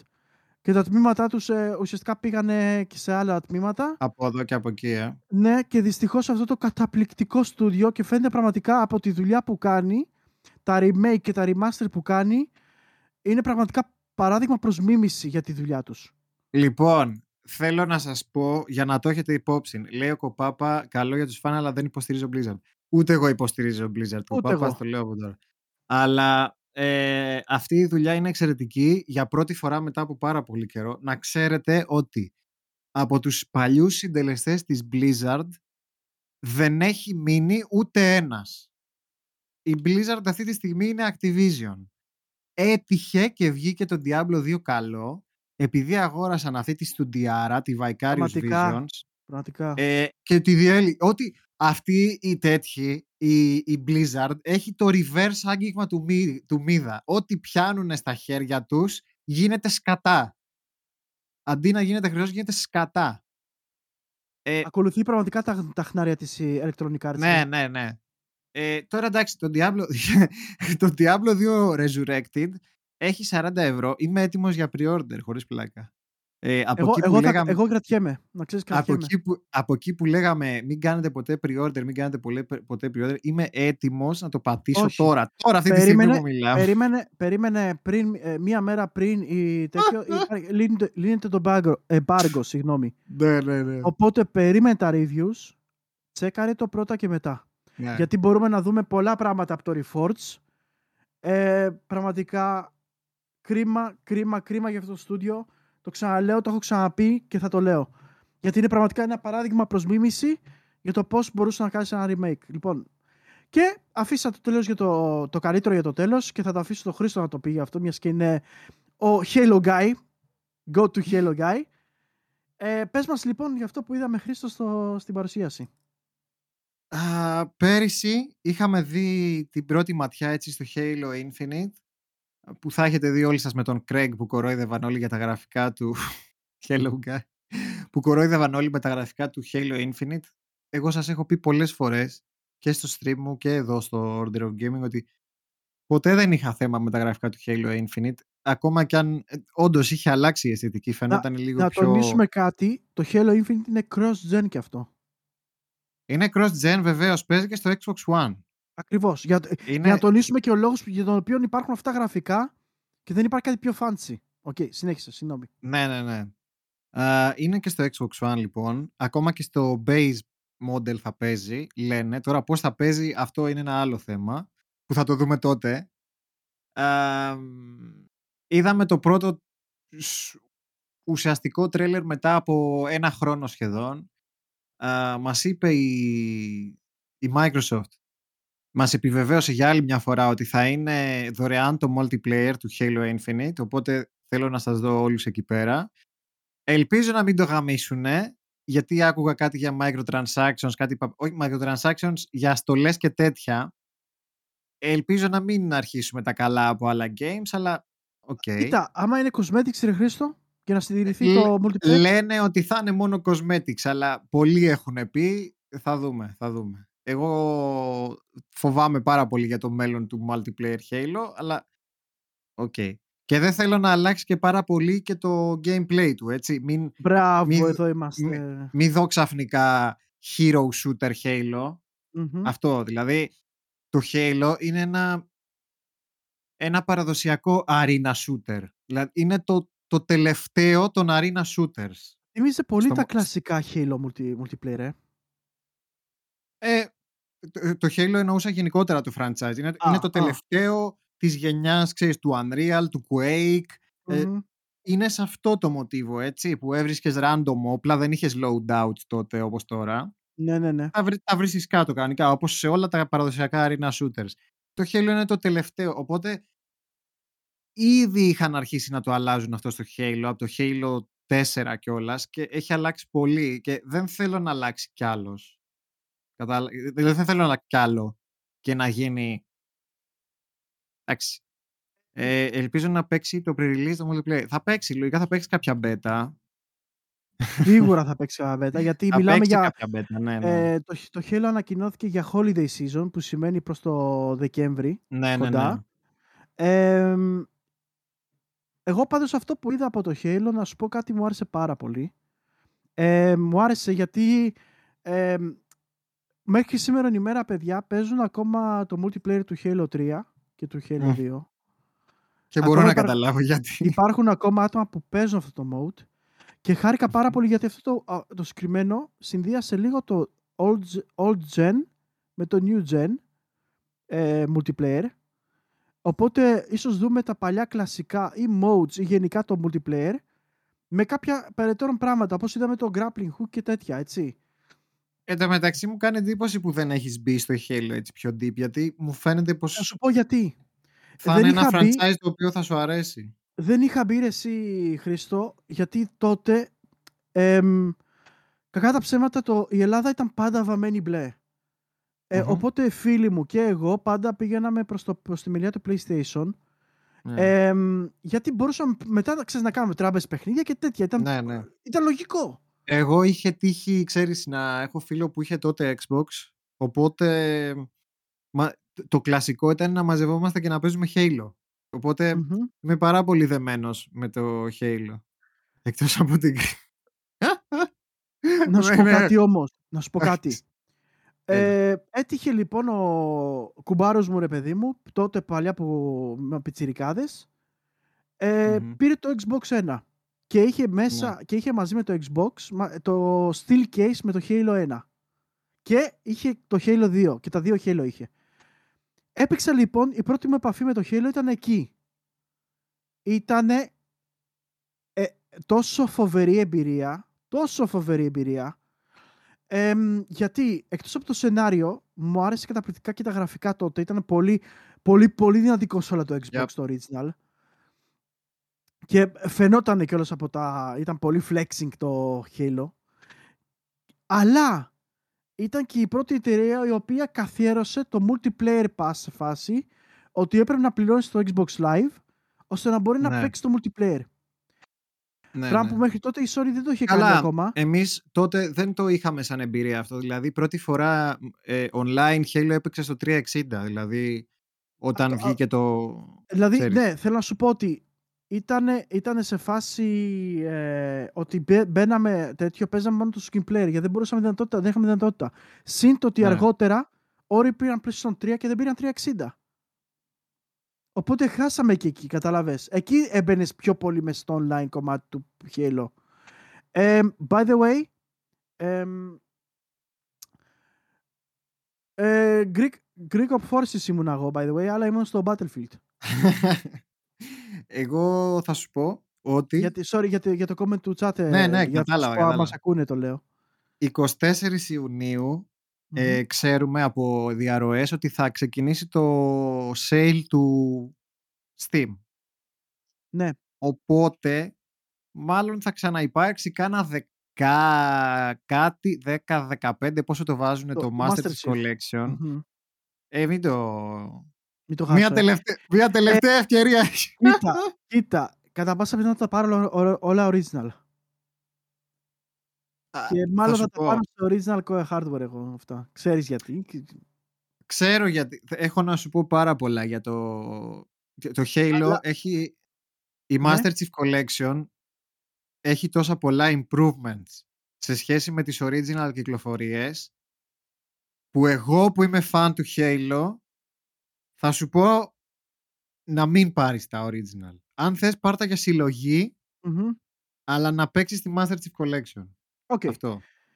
Αυτά, αυτά πάνω κάτω, παιδιά. Είδαμε, είδαμε και ε, το καταπληκτικό Plague Tale Requiem. Plague Tale, καλά, που Ε, έσκασε έτσι, βρρρ, με τα Συγγνώμη, ποντίκια που Μαξί, συγγνώμη που έρχονταν. έτσι απλά φεύγω από το Χε- Halo. Ε, νομίζω Όχι, τα καλά, δεν είπαμε μπορούμε όλα να, πάνω στα... κάτω. Τι να σταθούμε, σταθήκαμε πολύ ώρα. ήδη Είδαμε, στο Halo, είδαμε, και, εντάξει, είδαμε και ένα μικρό trailer, by the way, του single player του Halo. Να το πούμε γι' αυτό. Ναι, που έδειξε Cinematic. έναν κλόνο της Κορτάνα στην ουσία. Μμμ. Πάντως, Οκ. ναι, αυτό ήταν. Ανυπομονούμε για το multiplayer. Να ξέρετε, σίγουρα θα παίξουμε on stream. Ε, μπορεί κανένα stream άκι να το αφιερώσουμε μόνο για το Halo. Θα δούμε. Ε, οπότε, Χρήστο, δικά σου. Εμ, Παίζουν Plague και διπλό, να Tale ξέρεις. Τα, τέτοια. Requiem. Ναι, το ξέρω. τα, Το, τα single player. Μμμ. Μμ. Plague Tale Requiem. Το οποίο παρουσιάστηκε με Game Engine Cinematic. Εμ, κατά ενθουσιάστηκα με αυτό που είδα. Ήταν πανέμορφο. Ε, είναι για next gen πάνω κάτω. Θα είναι. Αν και από ό,τι βλέπω εδώ πέρα λέει και Nintendo Switch. Μουε. Ορίστε. ναι, τώρα... οκ. Πώς θα την ήξερε τόσο Nintendo Switch. Γιατί, παιδιά, εγώ είδα και λέω τι είναι αυτά τα γραφικά; Αυτό είναι in-game τώρα. Μας κοροϊδεύουν κανονικά. Πάντως το Plague Tale ε, πρόκειται για μια σειρά ε, μ, παιχνιδιών το οποίο είναι από πιο μικρό στούντιο. Ε, να το πούμε ότι έκανε, έκανε λίγο από το πουθενά ήρθε όταν βγήκε. Ναι, το εγώ δεν Plague. περίμενα να δούμε Plague Tale καινούριο τόσο γρήγορα. Γιατί τουλα... θα μου πεις, έχει και κάποια χρόνια, αλλά εγώ Έχει. τώρα, τελε- τώρα τελευταία το, το πήρα χαμπάρι, Κάτσε να σου πω το, πότε... το Plague Tale. Είναι το... Α, το 19 είναι ρε μαλάκα. Εντάξει, έχει δύο χρόνια. Δεκα... Εντάξει. Ε, Θα δείξανε, μου πεις είναι, δείξανε- μι- είναι μικρό παιχνίδι, εντάξει, οκ. Ένα αυτό. Δύο. Επίσης Ναι. δείξανε απλά cinematic trailer με in-game Μμ. engine, ε, in-game engine Ναι, ντεμάκι. που σημαίνει εκεί. ότι λογικά το παιχνίδι είναι ακόμα υπό development. Εμ, είναι ουσιαστικά να ανακοινωθεί προς το 22 πάλι και θα δούμε από εκεί πέρα. Ε, δεν έχω παίξει ακόμα το πρώτο, κακά τα ψέματα. Είναι στο Xbox Pass, οπότε τίποτα, απλά και download και τέλος. Λοιπόν, συνεχίζουμε λοιπόν με τις ανακοινώσεις, ε, το οποίο έχει να κάνει με το «Α». Ερχόμαστε λοιπόν στο επόμενο ρώσικο παιχνίδι, το οποίο Καλά. και αυτό το είδαμε και πάθαμε Καλά, πλάκα με τον Χριστό. παιχνιδάρα, παιχνιδάρα. Με το Atomic Heart. Atomic Heart, παιχνιδάρα. Πες το. Λίγο από, από Metro, λίγο από Fallout, λίγο από Outer Worlds έτσι στην τρέλα και στην τρολιά, ε, αλλά με ένα ρώσικο spin. Μμμ. Atomic Heart το βλέπουμε από πέρυσι και μας έχει και αυτό Έχει- day one στο Game Pass. Μας έχει... Έχει feeling δηλαδή- ε, Fallout, ε, Bioshock, ε, δεν ξέρω και Ναι, εγώ ναι, τι. ναι, ναι, ναι. Παιδιά, φαίνεται καταπληκτικό το παιχνίδι, ρε. Και βλέπουμε πάλι άλλο ένα ε, ρώσικο στούντιο να παρουσιάζει κάτι τέτοιο, ρε φίλε. Δηλαδή, μ- μόνο, μόνο θετικά έχω να πω για το συγκεκριμένο game. Ε, και First το person δείξανε. shooter φαίνεται να είναι. Τώρα δεν ξέρω αν θα έχει, αν θα έχει και RPG στοιχεία. Δεν ξέρω αν, αν έχουν πει τέτοιες λεπτομέρειες. Δεν ξέρω κι εγώ, φαίνεται να μπορεί να έχει κάτι τέτοιο, γιατί φαίνεται ότι θα είναι λίγο πιο εξειδικευμένο παιχνίδι. Έδειξαν ναι, λίγα, φαι- λίγα skills στο παιχνίδι, τη φάση kinetic. Α, λέει. Open World ε, Action RPG το λέει. Οκ, Οπότε- Άρα Θα καλύψει το κενό του Fallout, Χριστό αυτό. Και Bioshock μπορεί. μ, ναι, ναι. Αν και έχουμε ακούσει ότι φτιάχνεται Bioshock 4. Είναι, ναι, ναι. Είναι αλλά cross-gen. μέχρι τότε...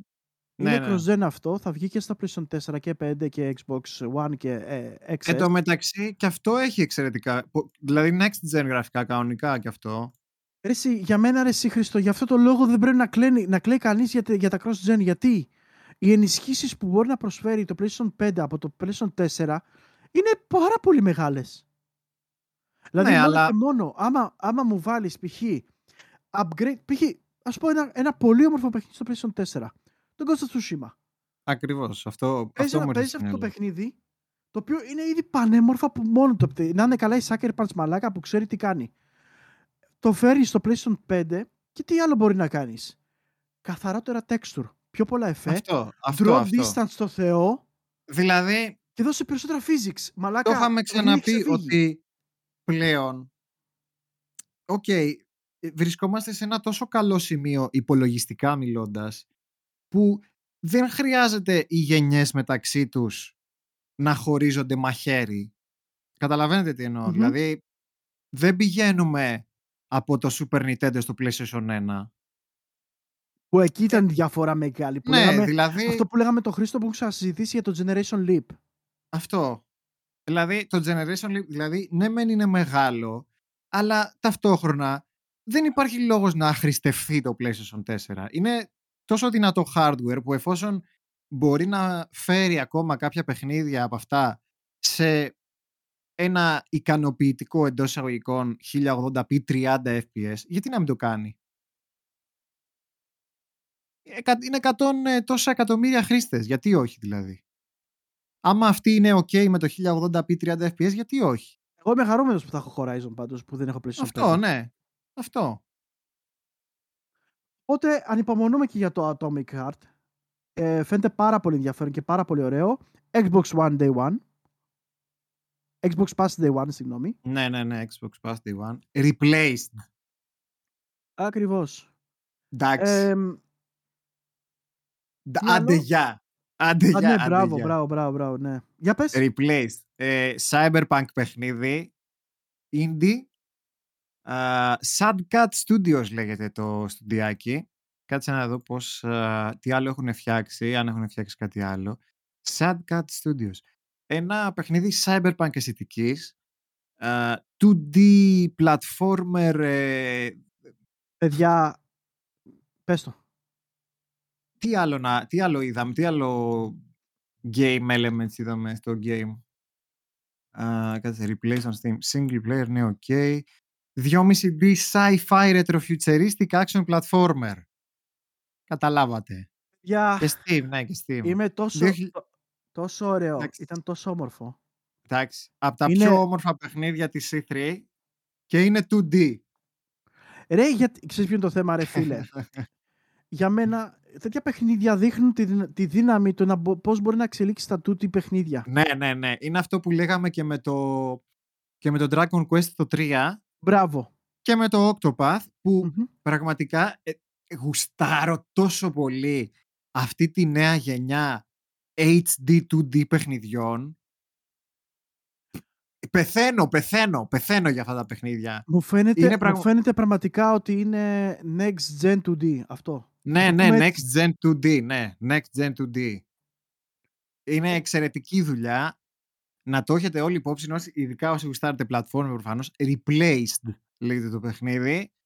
Ε, και υπάρχουν και άλλα, υπάρχουν και άλλα πολύ ενδιαφέροντα 2D παιχνιδάκια, όπως εκείνο με το Claymation, ε, θυμάσαι, και με, stop, με stop motion. Ε, Αυτό, αυτό αργότερα ανακοινώθηκε γιατί αργότερα, αργότερα, έγινε ναι. και ένα event το οποίο έχει να κάνει μόνο με indies ε, το, στο οποίο δείξαν τέτοια στούντιο και ένα σουηδικό στούντιο που το έκανε ένα 2D, πλα- όχι, σχεδόν 2D 2D ήταν, ναι, συγγνώμη ε, puzzle game το οποίο ήταν φτιαγμένο εξ ολοκλήρου με stop animation Ναι, ναι. Που Ε, τα είχαμε πάντα πάθει πλάκα. ήταν, ήταν φωτογραφισμένα. Σε, πραγματικά τα είχε φτιάξει ο άνθρωπος με πλαστελίνες και τέτοια και διάφορα και είχε φωτογραφίσει καρέ-καρέ. Δεν θυμάμαι πώς, πώς το λένε το game. Είχε ένα περίεργο game ο, βο, σουηδικό. κάτι με β Ναι, ναι, ναι, ναι. Θα, Θα το δούμε πιο το μετά. δούμε, θα το δούμε πιο μετά.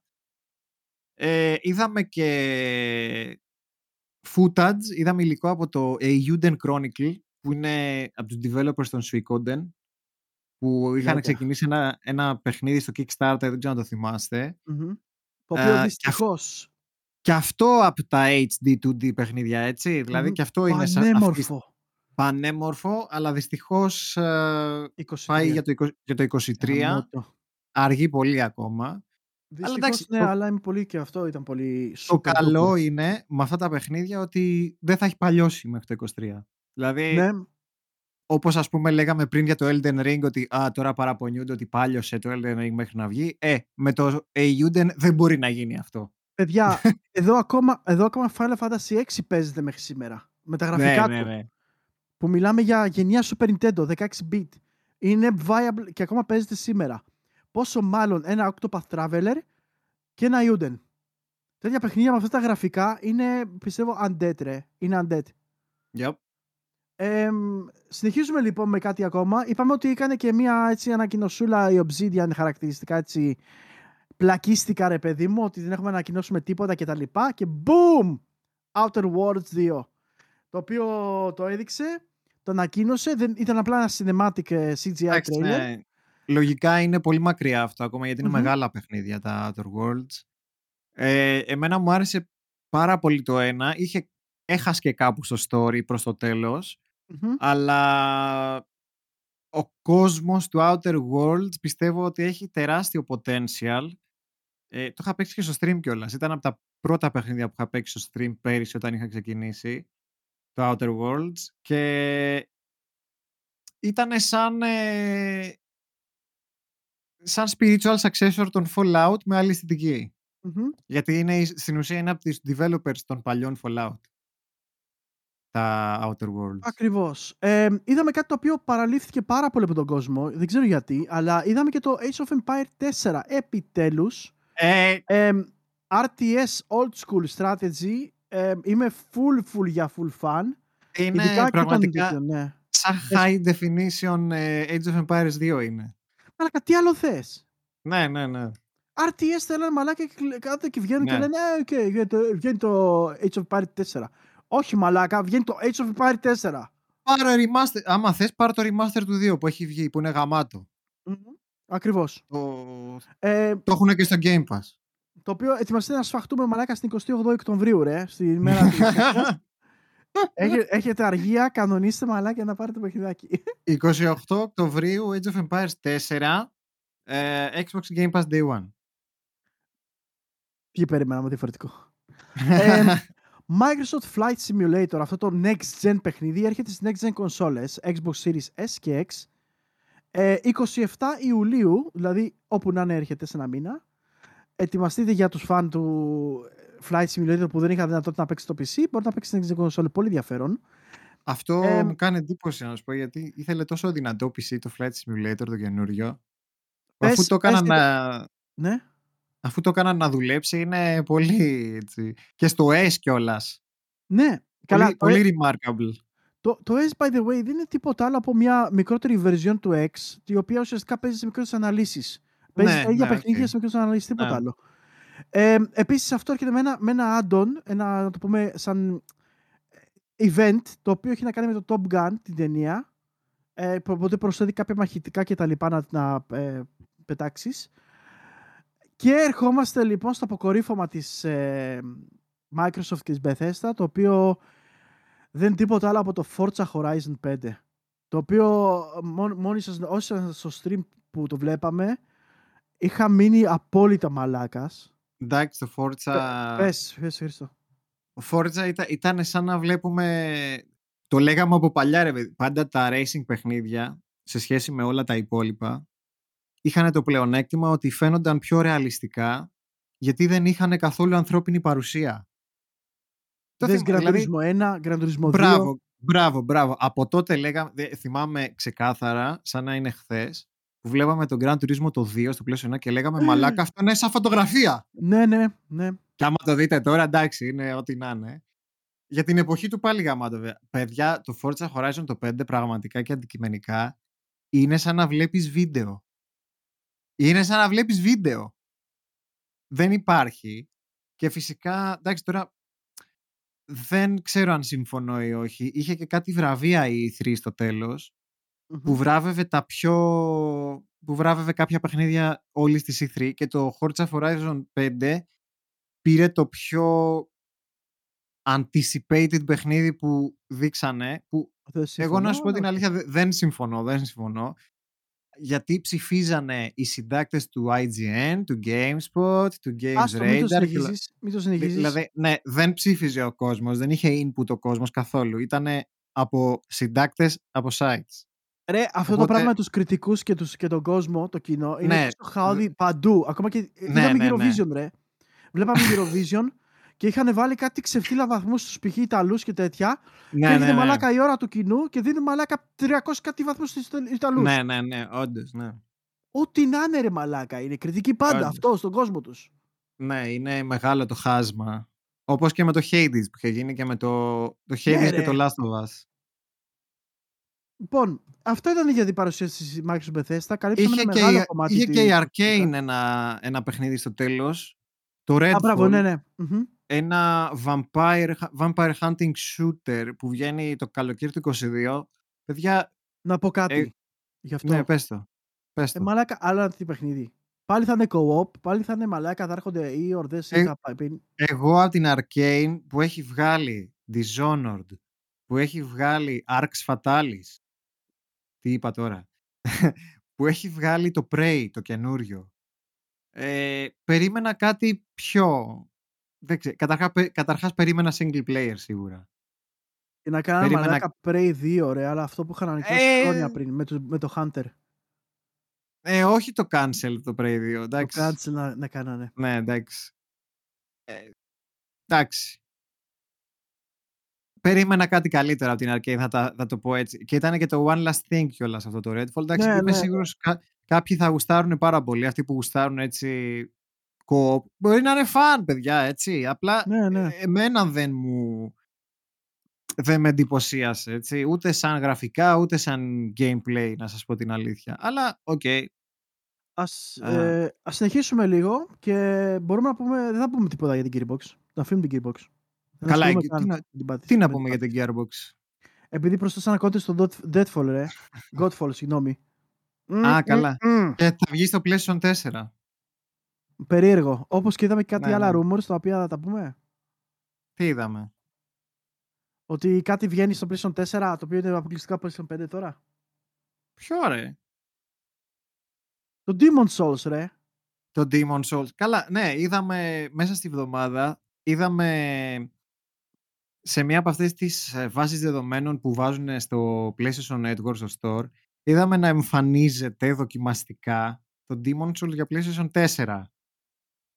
Και δεν ξέρουμε αν είναι κάτι που όντως θα Όχι, είναι. Το έχεις Μπο- πει όμως. Εσύ το έχεις Το πει. είχα ότι πει, μπορεί- το είχα μπορεί πει, να το είχα- το είχα πει ότι μπορεί να γίνει αυτό, ναι. Γιατί φανταζόμουν ότι όπως και το Horizon, ακριβώς όπως και το Horizon και όπως ακριβώς και το God of War Ragnarok, αν μπορούν αυτά τα παιχνίδια να υπάρξουν στο PlayStation 4, δεν υπάρχει κανένας απολύτως λόγος να μην υπάρξει και το Demon Souls. Δηλαδή, δεν έχει κάτι τόσο next gen που να μην υπάρχει στο PlayStation 4. Καταλαβαίνεις τι εννοώ. Έστω εγώ, σε... εγώ, εγώ, προσωπικά νόμιζα πραγματικά ότι ήταν next gen. Έστω σε 30 FPS. Ναι, σε, καλά, το μόνο σίγουρο. Στο κάτω-κάτω, οι παλιοί Dark Souls σε 30 FPS τα έχουν παίξει όλα. Και, το, και τα παλιά τα Dark Souls όταν τα παίζαν σε κονσόλα και το Bloodborne που χωρίς patch που έχω δει βάζουν κάτι mods για να βάζουν 60 FPS δεν το βάζεις ε, δεν το βα... Ενώ δεν μπορείς να το παίξεις 60 FPS στο 4. Τώρα το έχουμε στο 5, τώρα ναι, εντάξει, okay, όσοι το πήρατε. Αλλά είναι ρε, εσύ, ε, το PlayStation 5 έχει πουλήσει το πολύ 10 εκατομμύρια αυτή τη ναι, στιγμή. Ναι, περίμενε. Έχουν ένα χάσμα 100 εκατομμυρίων πωλήσεων το 5 από το 4. Αυτή τη στιγμή έχουν πουληθεί 7,8 εκατομμύρια PlayStation 5. Ούτε, ούτε 10. Φαντάσου. Οπότε για βάλε κάτω να μου πεις πόσοι παραπάνω θα το παίρνανε στο 4 κι ας είναι θα και downgraded. Άμα δεν υπήρχε αυτό το πράγμα με που γίνεται στην αγορά αυτή τη στιγμή με τις κονσόλες και τα λοιπά και υπήρχαν κονσόλες στα ράφια στιβαγμένες και έτοιμες να πουληθούν, το content του PlayStation 5 θα ήταν πολύ πιο πολύ. Ναι. Θα ήταν Καλά, συνέχεια next gen, only next gen. Εκεί Εντάξει, πέρα, νο, νομίζεις, ότι θα βλέπαμε, νομίζω ότι θα βλέπαμε το Horizon στο PS4 όχι. Και τον God of, και τον God of Ούτε War; Καν. Ούτε, Ούτε καν. καν. Ε, λοιπόν, ας συνεχίσουμε λίγο να πούμε για την Ubisoft. Η οποία Α, είναι από κάτω. πριν πούμε για την Ubisoft, mm-hmm. ε, επειδή μιλάγαμε τώρα για βάσεις δεδομένων και τέτοια, να ξέρετε ότι στη βάση δεδομένων της Epic, του Epic Games Store, εμφανίστηκε και το Final Fantasy το 7 το remake. Αυτό δεν είναι ανανέωσε η Sony η Sony ανανέωσε για άλλο ένα εξάμεινο την αποκλειστικότητα για το Final Fantasy VII με τη Square. Οπότε πρέπει να είναι κοντά η κυκλοφορία του Final Fantasy VII του remake στο PC και μάλλον θα είναι exclusive στην Epic όπως είναι και το Kingdom Hearts γιατί το έχουμε πει ότι οι Ιάπωνες το έχουν βρει τα μαμ με την Epic. Τους σκάει τα λεφτά η Epic, σου λέει θα σε έξι μήνες, ένα χρόνο exclusive, τέλος πάρε. Και θα δεις το Final Fantasy VII για ε, πόσο καιρό στο Epic exclusive. Αυτό πιστεύω μέχρι το... Πιστεύω Holiday Season θα το δούμε στο PC. Το Final Fantasy VII, το πρώτο part. Ναι, να το, να το χαίρεστε. Λοιπόν, Ubisoft Forward. Το οποίο ήταν το event της Ubisoft για την ε3, ο οποίος μας έδειξε κάποια πραγματάκια σχετικά με τη μεγάλα της franchise και τα σχέδιά της για το μέλλον. Ε, το μεγάλο της event ήταν για το Rainbow Six, το οποιο εγώ δεν κατάλαβα στην αρχή. Νόμιζα ότι πρόκειται για κάτι παραπάνω για το ήδη υπάρχον Rainbow Six, αλλά πρόκειται για ένα καινούργιο παιχνίδι. Ε, το Extinction, Extinction λέγεται. Το Extinction, ναι. Και έχει φύγει, παιδιά, το concept του Rainbow Six από εκεί που παίζαμε τακτικά, tactical, ε, infiltration και terrorism. Έχει ξεφύγει από αυτό και έχουμε πάει στους εξωγήνους και μαλακίες. Αλήθεια. Δηλαδή, ναι ρε, πάνω να το κάνει division φάση ε, πως apocalyptic μαλακίες. Δεν είχε ε, πάει καλά το Siege. Το Siege πήγε πάρα πολύ καλά. Γιατί το από... γαμάνε τώρα; Τι να σου πω ρε Χρήστο, τι να σου πω. Εδώ... Δεν... Εδώ... Τέλος πάντων, δεν θέλω δεν να μπορώ να καταλάβω, αφού... αφού... Extraction, συγγνώμη, όχι extinction. Extraction. Extraction, ναι, sorry. Ναι, ναι. Το οποίο, by the way, λέγονταν quarantine πριν. Το θυμάμαι, ναι, αλλά μάλλον για, για να μην... Ε, για να μην μας πει κανείς τίποτα, επειδή είμαστε Ubisoft, να είμαστε ναι, correct. Ναι, ναι. 16 Σεπτεμβρίου κιόλας βγαίνει αυτό, ε. Mm-hmm. ε δεν με ενθουσίασε καθόλου, όπως και δεν με ενθουσιάζει και ούτε για το Rainbow Six το τωρινό. Πιο πολύ hero shooter είναι παρά τέτοιο ναι. παιχνίδι. Ε, αυτό που ήταν το Rainbow Six παλιά δεν υπάρχει πλέον, έχει πεθάνει. Ε, οπότε δεν με απασχολεί. Καλά, ε, εσύ μιλάς για το παλιό παλιό. Και βέβαια. Α, καλά, εντάξει. Εγώ τότε ναι. έπαιζα, ρε. Ε. Τότε έπαιζα. Ε, όταν έπρεπε... Rainbow, ε, κλασικό Rainbow Six μέχρι το Vegas 2. Μετά δεν έχει. Ε, περίγραψε το Rainbow Six το κλασικό πώς ήταν. Για να καταλάβετε τη διαφορά. Το Rainbow Six. Το Rainbow Six, ε, tactical... Ε, Squad-based uh, shooter. Και πιο καλά να το πούμε, ήσουν λοιπόν, είχες ένα μεγάλο κτίριο, π.χ. ένα μουσείο, στο οποίο έχει μπει ένα team και έχει κάνει ε, hostages, έχει πιάσει ομήρους. Ναι, όπως ήταν το SWAT. Ακριβώς. Το SWAT ήταν, ήταν κόπια του Rainbow Six. Ακριβώς. Και έπρεπε λοιπόν Ναι. εσύ πριν μπεις μέσα να δημιουργήσεις το routes που θα ακολουθήσουν τα NPC. By the way ήταν μποτάκια, δεν ήταν ε, άνθρωποι.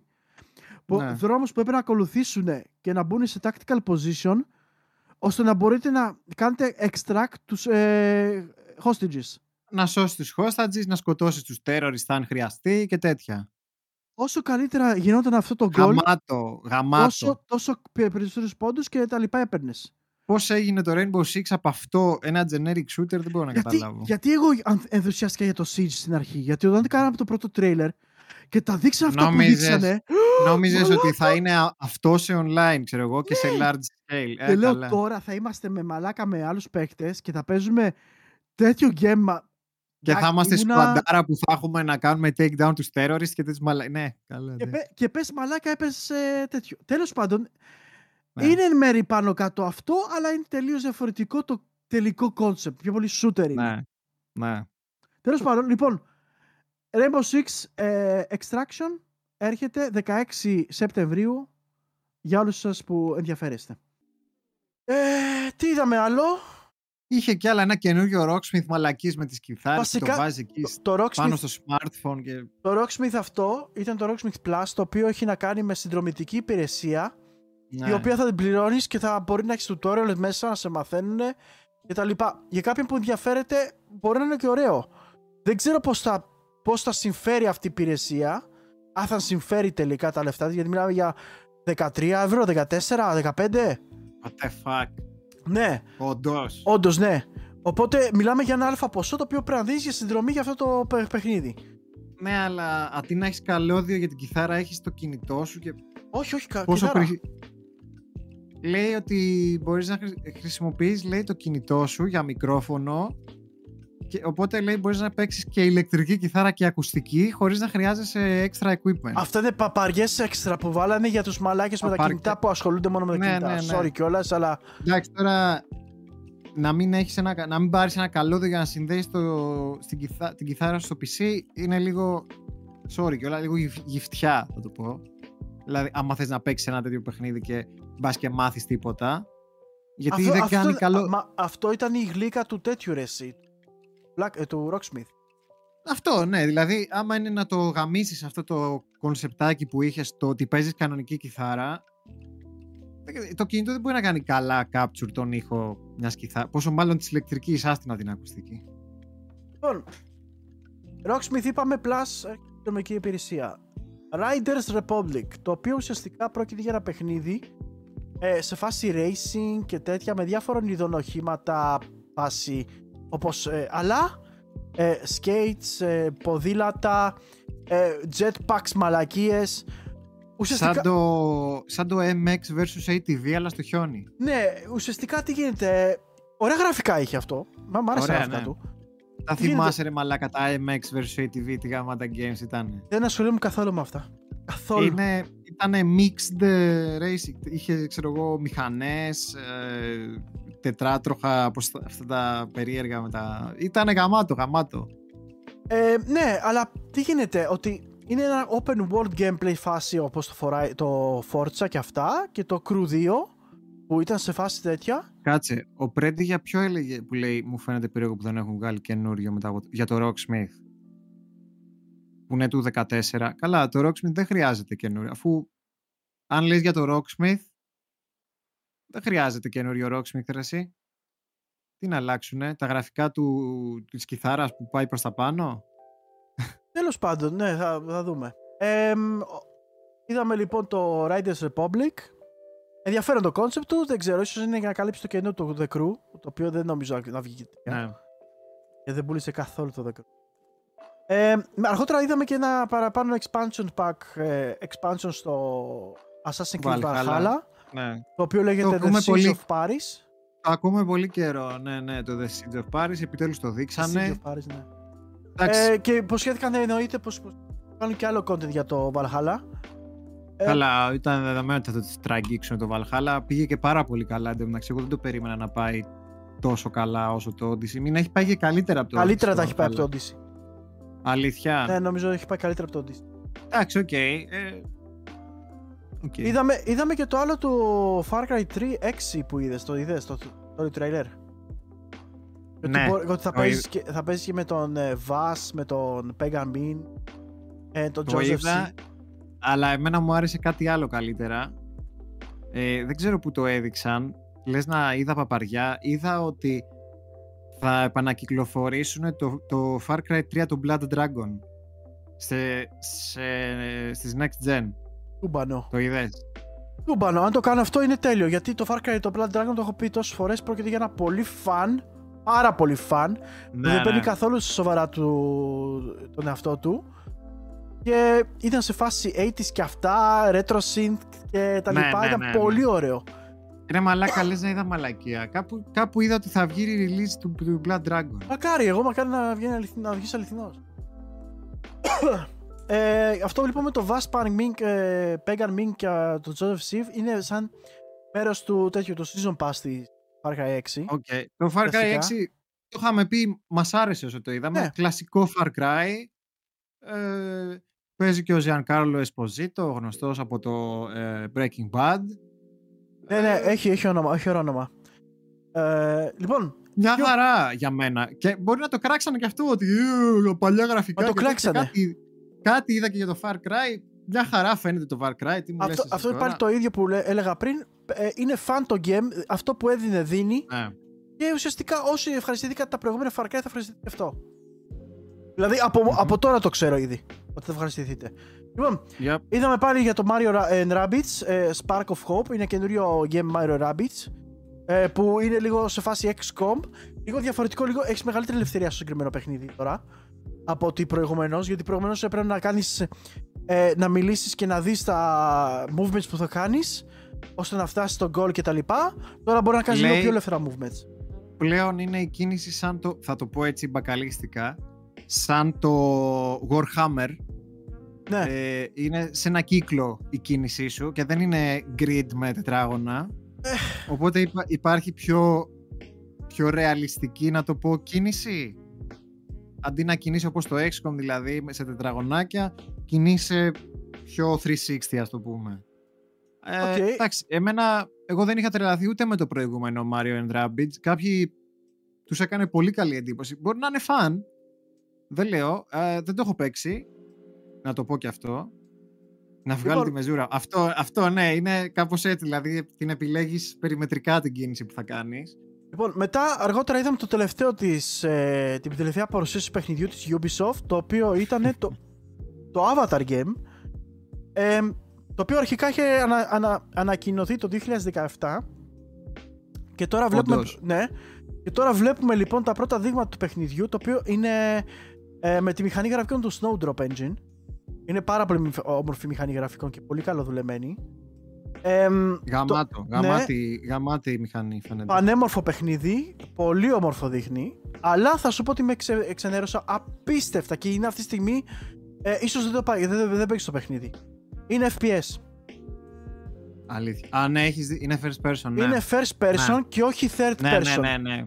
Πράγμα και που εμένα με χάλασε. με, αυτό, χα- ρε με φίλε. χάλασε απίστευτα. Γι' αυτό το λόγο για μένα ίσως είναι Ναι, ρε μακριά. γάμο το. Ίσως δεν το πάρω γι' αυτό, ίσως δεν ασχοληθώ για αυτό το λόγο. Ε, σκέψου πόσο διαφορετικό και πόσο πιο όμορφο παιχνίδι θα ήταν άμα ήταν third person που θα θύμιζε μαλάκα το Horizon ρε φίλε. Μα Ναι, κα- ναι, ναι. Σοβαρά θα το θύμιζε, ειδικά με τα γραφικά Εγώ που σου το είδα. λέω ότι μπορεί να το έκαναν και επίτηδες first person για να μην horizoniζει. Δεν με ενδιαφέρει. Για μένα νο- νομίζω ότι κατά πολύ θα έκανε μεγαλύτερη διαφορά σαν παιχνίδι άμα ήταν third, pe- ε, third person. Και ας μην τους ένοιαζε καθόλου το τι λέ- θα λέγανε. Έτσι, αν ήταν μάκες θα ήταν σοβαροί ανταγωνιστές. Όχι αυτή η μαλάκια. Τέλος πάντων. Λοιπόν, αυτά ήταν τα δείγματα του παιχνιδιών του Ubisoft. Αυτά Ε, από τη Ubisoft. Ε, να πούμε μια στα γρήγορα τη Square για να πούμε μετά τη Nintendo για να τελειώσουμε. Από τη Square είδαμε, καλά, το μισό event ήταν το Guardians of the Galaxy. Εντάξει, ωραίο φαίνεται τον Guardians of Εμένα, the εμένα μου Galaxy. άρεσε το Guardians of the Galaxy πάρα πολύ. Και εμένα, εμέ- εγώ που δεν είμαι κομικάκιας, ωραίο φαίνεται, αλλά θα πρέπει να το δούμε πρώτα. Γενικά, Square I Sleep, πραγματικά. γενικά, Η Square γενικά ήταν ήτανε- πολύ βαρετό το του Η Square. Square ήταν, ήτανε πολύ κακό το event Και, της. και να σου πω κάτι ακόμα για τη Square. Φαινόταν πως η Square έχει μείνει ένα τσακ πίσω μαλάκας σ' όλα. Ένα τσακ Α, η πίσω. Δεν, Ιαπων- ακου- Η Ιαπωνική Ναι. εταιρεία. δεν, α- δεν, ακολου- δεν ακολουθεί τα γεγονότα ρε φίλε κάποιο λόγο. Δηλαδή ρε μαλάκα. Εγώ, εγώ νόμιζα ότι η έκπληξη της βραδιάς, γιατί μας είχαν πει ότι θα δούμε καινούργια πράγματα, νόμιζα ότι θα δούμε Tomb Raider και εγώ αυτό από νόμιζα. την, από την Eidos Montreal. Τελικά είδαμε το Guardians of the Galaxy. Εντάξει, καταλαβαίνεις την ξενέρα μου.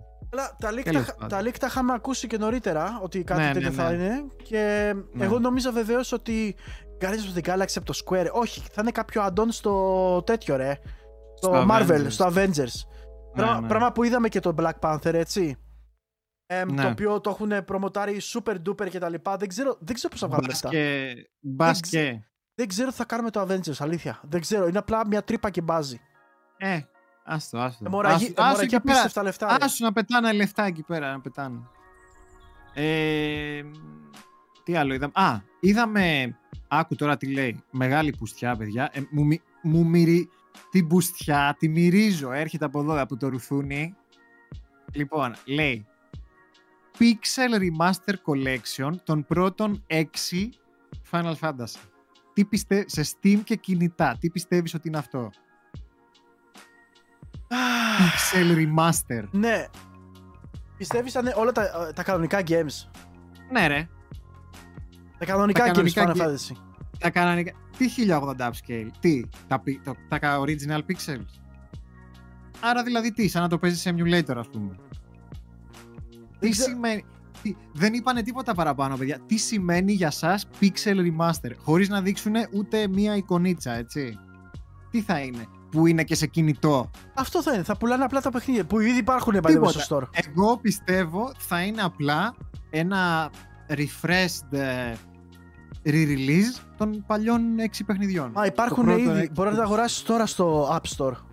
Ε, καινούριο! Να τα ξανα... Εν τω μεταξύ, θα δεις τι θα κάνουν. Στο Steam θα δεις τι θα κάνουν.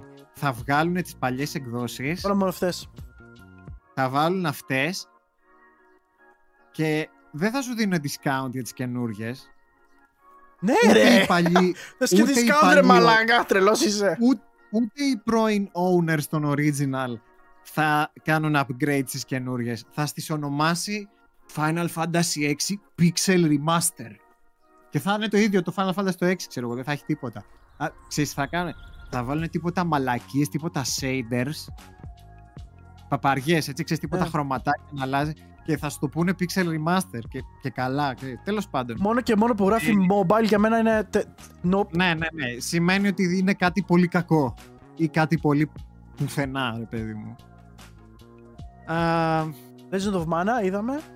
Legend of Mana, Με εντάξει. ένα, με ένα οκ, απλό animated release. cinematic, τίποτα. Μην ξεχνάμε το Στα παλιά τα Final Fantasy microtransactions. Γιατί δεν είχε βγει ένα Ε. Final Fantasy μαλάκα που ήταν ε, τέτοιο χίνη της πιθάνας. This will be the first time that fans can get hold of Final Fantasy 6 in its original pixel form. Όντως. Δεν, έχει- δεν υπάρχει στο Steam το Final Fantasy το 6. Τι; Λες, ρε μαλάκα, Παίζει, περίμενε. παίζει και να μην υπάρχει στο PC, ναι. Πιστεύετε.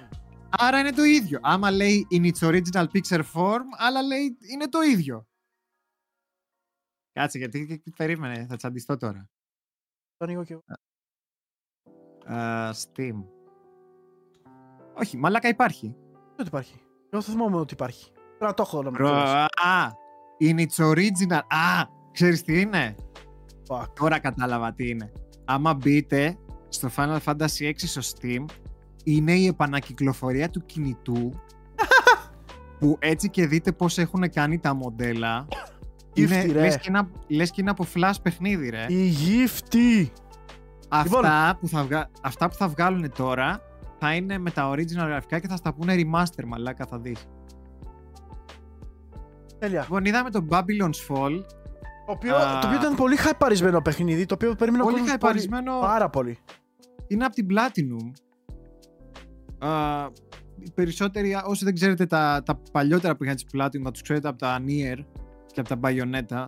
Πολύ ωραία παιχνίδια. Ε, εντάξει, καλό φαινότανε, αλλά ε, hack and slash, κλασική τέτοια, κλασική κλασική πλάτινο. Αυτό, δεν... αυτό έλεγα ρε φίλε ότι ε, φαίνεται, Ναι, δεν- φαίνεται πάρα πολύ πίσω. Σε θέμα... Generic. Ναι. Generic θα το πω, ναι. Έχει μείνει πίσω και να μαξί τι γίνεται. Ό,τι δείξανε πάνω κάτω στην τέτοια μαλάκα μοιάζαν όλα μεταξύ τους. What the fuck! Ναι. Και το άλλο το Final Fantasy που βγήκε το spin-off, το Origins. Όπως λέγονταν, Origin δεν λεγόταν. Κάτσε, κάτσε, θα το πούμε τέλος. Α, οκ. Τέλος πάντων, τα ίδια σκατά φαίνοντανε. Life is Strange ε, Remastered Collection. κα- Το είχαμε, μας το είχαν δείξει αυτό, αλλά είδαμε και footage. Δεν είναι κάτι ιδιαίτερο το remaster. Εγώ δεν θα πω ποτέ να το πάρετε. Ρε, μ' Εν αρέσει τω που. μεταξύ, Ε, Μαξί, το, το θυμάσαι που το δείχνανε side by side και Το τέτοια. δείχνανε, και- ναι. και λέω, ναι, τι ναι, δείχνεις; ναι. Είναι, και είναι το ίδιο game. Ειδικά άμα τα έχεις παίξει ήδη τα Life is Strange, πραγματικά δεν υπάρχει κανένας λόγος να το πάρεις. Μαλάκα, δεν τράπηκαν να το δείξουν έτσι, δεν τράπηκαν. είδαμε όμως λίγο παραπάνω footage από το καινούριο το Life is Strange, το True Colors, το οποίο βγαίνει 10 Σεπτέμβρη. Αυτό φαίνεται ωραίο. Με το κλασικό art style των Life is Strange, αλλά σε πιο advanced, ας το πούμε. Δεν- Όχι next gen, αλλά Δεν είναι next Εντάξει, gen γιατί το- πρώτο βγάλουν και στο Switch, αγόρι μου, τι νομίζει. Ναι, προφανώς. Εντάξει. Έχει, το- εντάξει, έχει συγκεκριμένο art style το Life is Strange και δεν περίμενα να δω realistic, photorealistic graphics. Τίποτα για το Triangle εντάξει, τίποτα. Τίποτα, τίποτα για το Triangle, ναι. Πώς; Ε, τελευταίο κράτησε η Square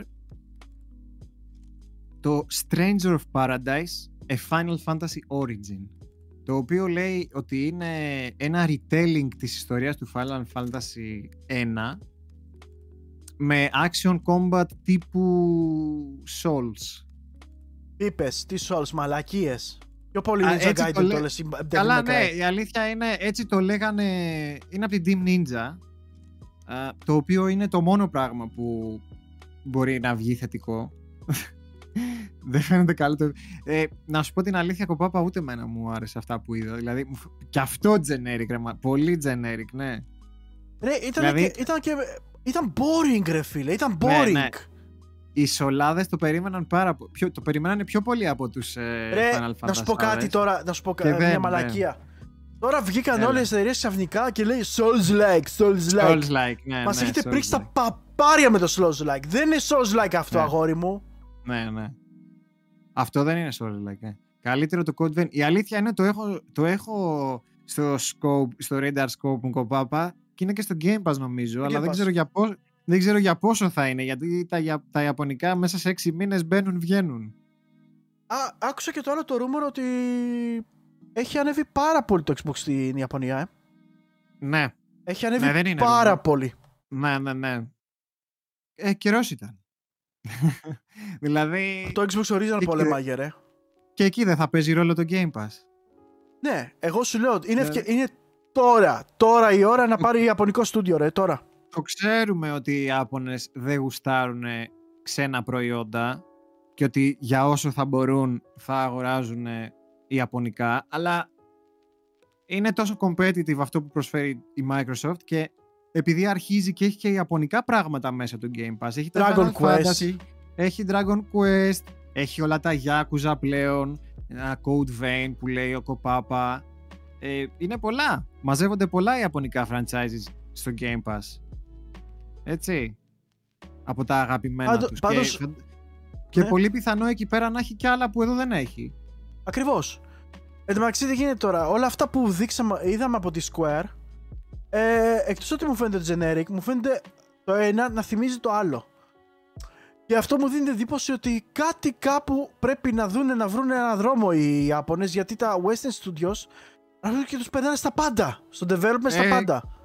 Κάποιοι το καταλάβανε και το γύρισαν στην Unreal Engine. Και Μπράβο. όσοι, όσοι το έχουν γυρίσει στην Unreal Engine από Ιάπωνες έχει φανεί κατευθείαν. Δηλαδή με το που είδες το Tales of Arise της Namco, παπ, ε, έκανε leap το franchise 10 σκαλιά. Το Forspoken Πραγματικά. που είναι, εξήγησε μου. Γιατί δεν δείξαν Forspoken. Αυτό, εντάξει, μας το είχαν δείξει και άλλη φορά. Τι δείξανε, μαλάκα. Ένα, ένα, μια κάμερα έτσι έκανε τέτοιο λίγο, λίγα πράγματα Ε, εντάξει. τίποτα. Γιατί Καλά. δεν δείξανε όμως κάτι γι' αυτό; Δηλαδή, Εγώ δεν περι... εγώ να σου πω δεν είμαι πολύ ψημένος με το Forspoken. Εγώ, εγώ εμένα, εμένα μου, αυτά που είδα εκεί, εμένα μου άρεσε πάρα πολύ σαν project. Καλύτερο, πολύ καλύτερο και από τον Guardians. Και από όλα αυτά που είδαμε, το Guardians στην έκθεση, το Guardians ξεχώρισε για μένα. Δηλαδή με τα άλλα. Τέλος πάντων. Εντάξει, την Nintendo να πούμε μόνο, γιατί τώρα για τους άλλους τι να πούμε, να πούμε για την... Ε...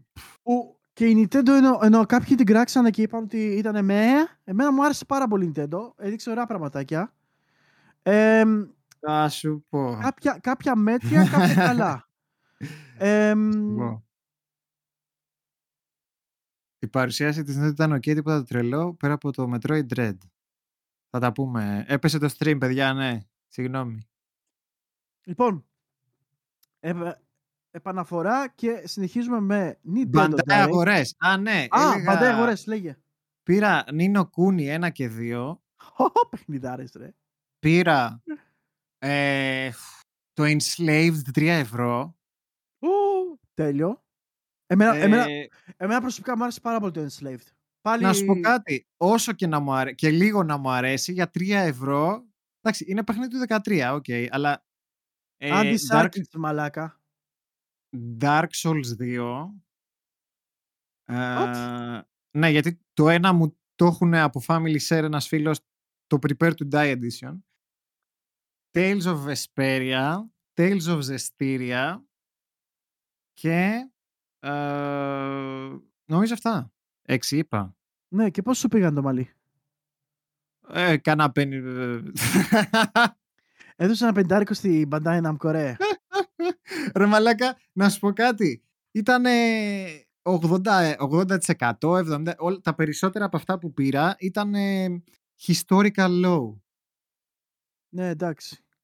Tales of Berseria. Το έχω τον Berseria. Το έχω την Berseria. έχω πολλά Μόνο, μόνο το Tales μαλάκα να παίζει θα του πάρετε 6 μήνες. Νομίζω ότι πλέον έχω όλα τα Tales που υπάρχουν natively στο, στο PC. Συμφώνια, Berseria, ε, Zestiria, ε, το τέτοιο που είπα, το Verse... Βερσέρια. Όχι Βερσέρια. Βεσπέρια. Βεσπέρια. Άλλο Βεσπέρια, άλλο Μπερσέρια. Μαλάκα τι κάνουν ρε, τύποι μπαίνουν στο Wikipedia και διαλέγουν ένα όνομα στα τυφλά. Ότι τους έρθει. Μου μένουν και το Συμφώνια το είπα. Υπάρχουν και πολλά ακόμα. Υπάρχει το Συμφώνια το 2 στο Wii. Το Tales of the Abyss θα ήθελα κάποια στιγμή να βγάλουν στο PC γιατί είναι πάρα πολύ ωραίο. Το, τα Tales of το Exilia στο PlayStation 3 δεν τα έχω παίξει ποτέ. Δεν ξέρω αν λένε. Mm, και είναι και πολλά ακόμα. Είναι και πολλά ακόμα που δεν είναι στο PC. Λοιπόν, ε, Tekken 7 και Soul Calibur ζαχαρώνεις. Ε, ε, πάρε Soul, ε, Soul Calibur που το έχουν, πάρει, το έχουν βάλει πολύ χαμηλά. Ναι, το, το Tekken κρατάει 7 γιατί έχει, είπε, ακόμα κόσμο παίζει πολύ. Mm. Απλά Tekken να ξέρεις θα γίνει τη πουτάνας online, ρε. Εγώ συχάθηκα το online. Mm. Καλά, δεν είναι για. Ρε μαλάκες, τα ιαπωνικά fighting δεν είναι για online. Άμα δεν βάλουν ε, αυτό που λέγαμε τις προάλλες, πώς το λέγαμε; Με το net. Το, το netcode το καινούριο, που το έχει βάλει μόνο η, τον Guilty Gear η εταιρεία, δεν, δεν παίζονται. Δεν παίζονται. Rollback netcode. Τα έχει πει ο τέτοιος χίλιες φορές, ο Maximilian. Καλά, αυτό είναι Μαξι... δοκιμαρία στη γλώσσα, ρε μαλάκα, το Ο Maximilian, άμα κράζουμε εμείς τους Ιάπωνες developers που δεν βάζουν rollback netcode, αυτός που, που τα παίζει κιόλας, που είναι προ, δεν, δεν υπάρχει. Εντάξει, το έχει κάνει η μαλάκα σουρωτήρι. Λοιπόν, να πούμε λοιπόν. λίγο για, για τις Nintendo, για να το κλείσουμε. Έδειξε λοιπόν για αρχή, με, ξεκίνησε με το Mario, με το Pooh, Super Smash Bros. Ultimate, εννοείται καινούρια, καινούρια άντων χαρακτήρα. Ε, πάντα σε κάθε, σε κάθε event της Nintendo υπάρχει πλέον ένας χαρακτήρας για το Smash. Η αλήθεια δείξα μόνο, μόνο ένα χαρακτήρα, το Kazuya, το Kazuya Mishima από το Tekken. Ε, ένα χαρακτήρα δείξανε για έτσι μια... Έναν, έναν, ναι. ναι. Ε, αυτό ήταν το καινούριο ad. Και μετά στα καπάκια, ρε παιδί μου, δείξανε Life is Strange ε, το Remaster Collection και το Life, ε, Life is Strange True Colors. Και είναι, αυτό, ναι, ναι. είναι αυτό που έλεγα ρε παιδί μου ότι ο λόγος που δεν έχει ενεβεί παραπάνω σειρά σε θέμα γραφικών είναι αυτός για να βγεις στο Nintendo Switch χωρίς παραπάνω δουλειά. είναι ξεκάθαρα αυτό. Ε, οπότε ναι, Και τι άλλο. Α, και μετά τι γίνεται. Άκου εδώ που μπερδεύτηκα εγώ Χριστό και δεν το κατάλαβα. Mario Party Superstars. Το Mario Party που βλέπαμε λοιπόν είναι καινούριο Mario- Mario Party game. Αλήθεια. Δε- δεν είναι content addition στο δικό μου Mario Party που έχω. Είναι καινούριο Mario Party game. What? Ναι, το οποίο προ- θα έχει καινούρια mini games τα οποία έρχονται από τα, όλα τα προηγούμενα παλιότερα Mario Party και πίστες, ε, νομίζω έχει πέντε boards τώρα από τα προηγούμενα Mario Party. Μαλάκα, Δηλαδή- όντως έχεις δίκιο. Ναι, και εγώ δεν Αφού εγώ τώρα νόμιζα- έβγαλαν, τώρα έβγαλαν Mario Party. Όχι ρε, το, Mar- το Mario Party που έχω εγώ είναι... Περίμενα να σου πω τώρα. Α, είναι παλιό. Ναι, το Mario... Mario Party... Δεν γουστάρει η παρέα σου Mario Party. Να αλλάξει παρέα. ναι. Ε, Αυτό το, το Super Mario Party. Super Mario Party είναι το δικό σου. μπράβο, Έχει ναι. βγει το 18. Το 18. Έχει, λέω, λοιπόν, κάποια Ε, χρονάκια. τι παλιό είναι ρε μαλάκα. Αλλά δεν είναι παλιό. Αυτό θέλω να πω. Ότι δεν είναι παλιό. Θα έπρεπε απλά να βάλουν καινούριο content σε αυτό το παιχνίδι. γιατί Προφανώς, μπορούσαν. προφανώς, αλλά... Μπορούμε να βγάλουμε καινούριο game, γιατί μαζεύτηκαν πολλά mini games. Ε, ρε μαλάκα, το μαξί, τι γίνεται, γιατί σπάστηκα. Γιατί το, γενικά αγαπάω τα Mario Party. Είναι πάρα πολύ ωραία. Ναι ρε, μαλάκα Και, γαμάνε. ε, χαίρομαι πάρα πολύ με, τα, με τη Μάρθα που παίζαμε και τα λοιπά. Μου το πήρε και μου το είχε πάρει καημένη δώρο κιόλας. Ερχόμαστε λοιπόν στο γεγονός και γ- γιατί να μην φτια... ε, Μαξί, γιατί τρελαίνομαι. Γιατί δεν είναι καινούριο content. Πήραν παλιά mini games από τα παλιά Mario Party, άλλου του 64, του Gamecube κτλ. κτλ και τα βάλαν σε αυτό και Αντί μετά να σου μαλάκα... βάλουν έστω σαν DLC στο καινούριο ρε παιδί μου. Ναι, Ένα Όχι 20 μόνο- ευρώ DLC όχι πόσο μόνο θες, αυτό, 20 όχι ευρώ. μόνο αυτό. Άντε, δεν φτιάξαν κανένα καινούριο board. Βάλαν παλιά board πάλι. Πόσο απαραδεκτοί είστε. remade όμως. Remade είναι boards γραφικά. για τα παλιά. Ναι. Τι είναι αυτό; Αυτό, αυτό είναι σοβαρό content. Αυτό είναι lazy fuckiness, ρε. Αλήθεια, αυτό είναι πολύ laziness. Online θα έχει τουλάχιστον. Α, θα έχει Θα online, έχει. πάλι καλά. Θα έχει online. Το online έχει μπει ήδη στο παλιό Mario Party, το Super Mario You'll Party. be able to play with random online users. Άρα ξέρεις, Αποκλείεται. άρα ξέρεις ποιο είναι το άλλο αστείο, έτσι; Γιατί υπάρχει δικό χέρι. Δεν θα, δεν θα μπορείς να μιλάς. Ένα αυτό. Δύο. ε, οποιοςδήποτε γουστάρει και καβλώνει θα απλά θα βγαίνει από το game. Ω, Ναι, ναι, ναι. Γιατί είναι Mario Party. Το λιγότερο είναι 20 Ναι, χείρες. ναι, ναι. Καλά, ίσως γι' αυτό να μην βάλανε στο προηγούμενο online, γιατί μπορεί να πιστεύαν ότι δεν θα παίζει ο κόσμος online. Ρε δηλαδή, μαλάκα, κάντο όμως ρε φίλε. Γιατί μπορούσε κάλλιστα να γίνει κάτι σε φάση αντι, αντι- να πουλήσει content στο παλιό ήδη υπάρχον. για, να το, για να παίξεις online board game που κρατάει τόσο, πρέπει να βάλεις κάτι πιο short, ε, ξέρεις, να κρατάει λιγότερο. Πιστεύω. Τέλος πάντων, εγώ δεν το ήξερα ότι είναι καινούριο παιχνίδι. Το Ναι, οποίο ούτε βγαίνει εγώ. και 20 29 Οκτωβρίου. Είναι, ε, Μου, έκα, μου έκανες mind trick και νόμιζα ότι ήταν ε, DLC Και εγώ για αυτό το... νόμιζα ρε εσύ. Και εγώ αυτό νόμιζα και χάρηκα. Και λέω, ορίστε μαλάκα, μου βάλα content στο Μάριο ρε μαλάκα. Μου Ρε, σπάξα να μπω. Κατακαημένε, κατακαημένε. Ρε, σπάστηκα απίστευτα, ρε. Σπάστηκα απίστευτα. Λοιπόν, ε, είδαμε αυτά τα παιχνιδάκια τα ωραία. Ε, από πάνω που βλέπουμε. Και αργότερα λοιπόν ήρθε και η μεγάλη ανακοίνωση της ε, Nintendo η οποία της... ε, Όλα καλά; Όλα καλά, ναι. Ωραία λοιπόν, έρχεται λοιπόν το Metroid 5. Το Metroid 5 το οποίο ουσιαστικά το ορι- οριστικό του όνομα, το μεγάλο του κανονικό όνομα είναι Metroid Dread. Το οποίο είναι η συνέχεια ουσιαστικά που παίρνει μετά το Metroid Fusion. Οπότε πρόκειται για συνέχεια των παιχνιδιών αυτών σε αυτό το universe, όχι το universe του Prime. Ακριβώς. Οπότε, οπότε πρόκειται για συνέχεια σε εκείνο το ε, είδος παιχνιδιών. 2D, Μάλιστα κιόλας το είχαν στην αρχή του τρέιλερ. Έλεγε Metroid 5. ναι. Δηλαδή το είχαν για να σου δώσει να καταλάβεις ότι είναι αυτού του timeline συνέχεια. Και μάλιστα έχει πολύ ενδιαφέρον ότι το Metroid Dread ε, το ξέρουμε σαν τίτλο πάρα πολλά χρόνια. Γιατί ήταν ένα project το οποίο είχε αρχίσει δύο-τρεις φορές. Ήταν να βγει στο, στο DS, νομίζω. Να με διορθώσετε άμα κάνω λάθος. Το οποίο θα ήταν συνέχεια του Fusion. Ε, έτσι με 2D γραφικά με, και 2D gameplay. Αλλά, α, μπράβο, στο DS, ωραία. Ε, και δεν βγήκε ποτέ. Σταμάτησε δηλαδή το development καμιά δυο φορές. Δηλαδή, τύπου Duke Nukem Forever. Και μου άρεσε πάρα πολύ που το όνομασαν Metroid Dread, γιατί είναι και ένα tribute, ας πούμε, στο παιχνίδι που δεν βγήκε ποτέ. Ε, εμένα μου άρεσε αυτό που είδα. Ήταν πάρα πολύ ωραίο. Δηλαδή, γυρίσαμε Ναι. στις ρίζες μας ωραίες, ιστορι... ωραίες εποχές του, του Metroid.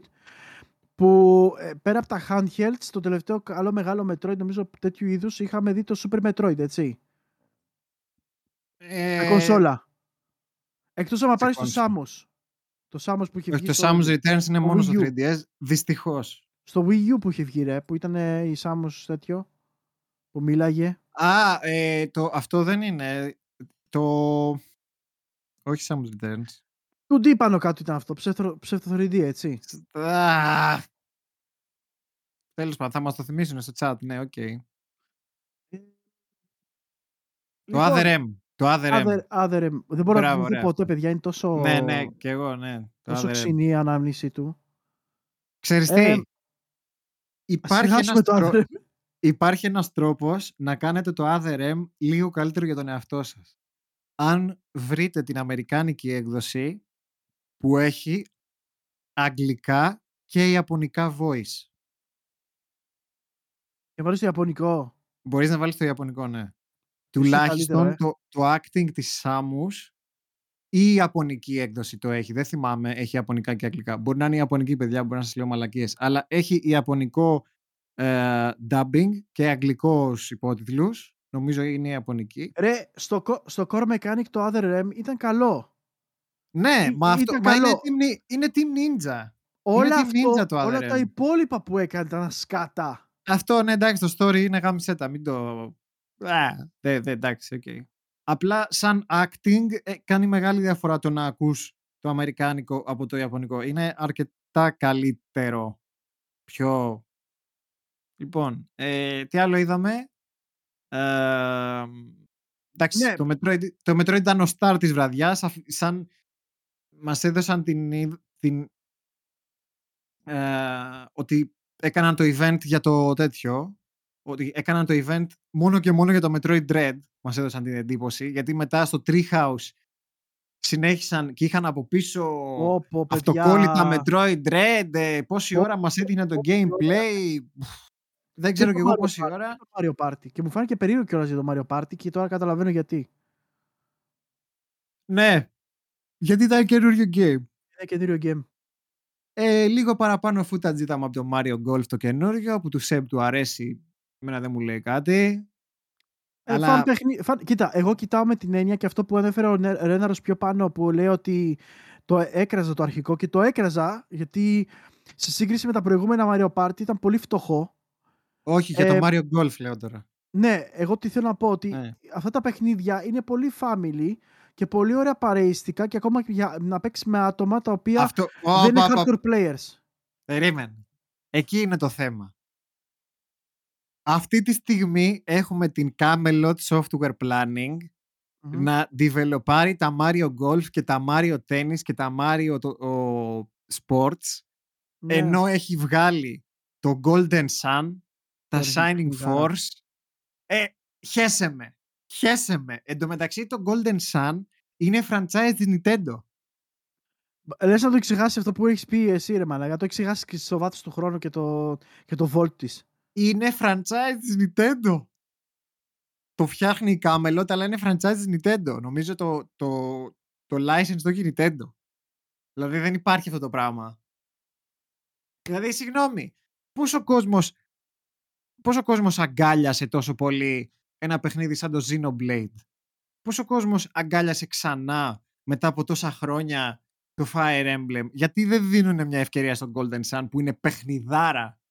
Όπου ένα remake με τα, με τα γραφικά μαλάκα του. Ένα Octopath, ε. remake. Ένα remake. Ένα remake. Το έπαιζα σε Octopath. emulator στο κινητό. Νομίζω όλοι το Golden Sun σε emulator στο κινητό στο στρατό έχουν, το έχουν παίξει. Όχι, εγώ Και στο μάλιστα PC Simulator. θυμάστε που στο τέλος του παιχνιδιού σου έβγαζε ένα κωδικό τόσο με 1500 χαρακτήρες και το έβαζες στο δεύτερο παιχνίδι για να σου πάρει κάποια πραγματάκια από το πρώτο. Σε original κασέτα. Αυτό πρέπει να είναι ακριβούτσικο τώρα.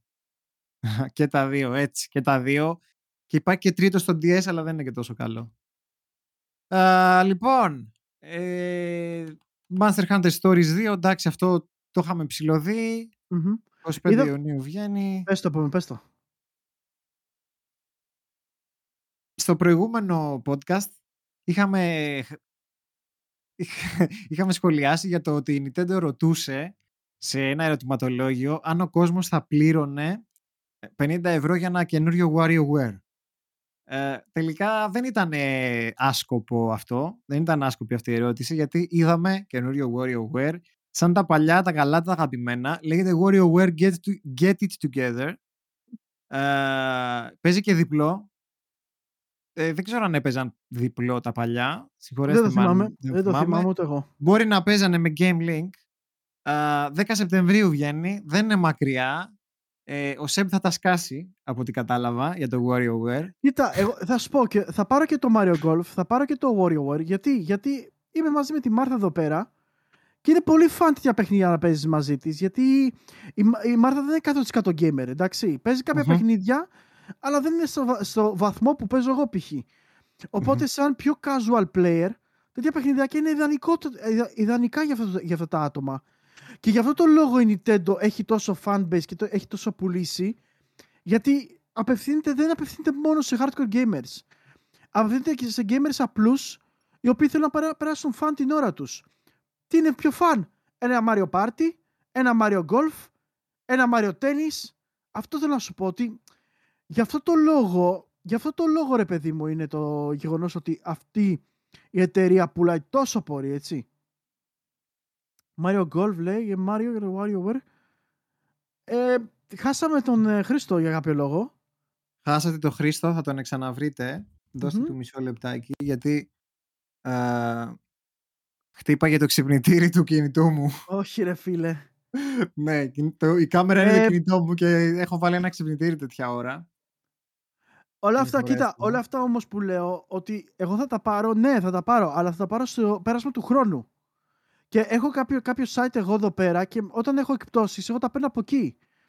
Ας πούμε, ε, παιχνί... εγώ συνήθως τα παιχνίδια του Switch τα παίρνω 35 με 45 ευρώ, δεν τα παίρνω παραπάνω.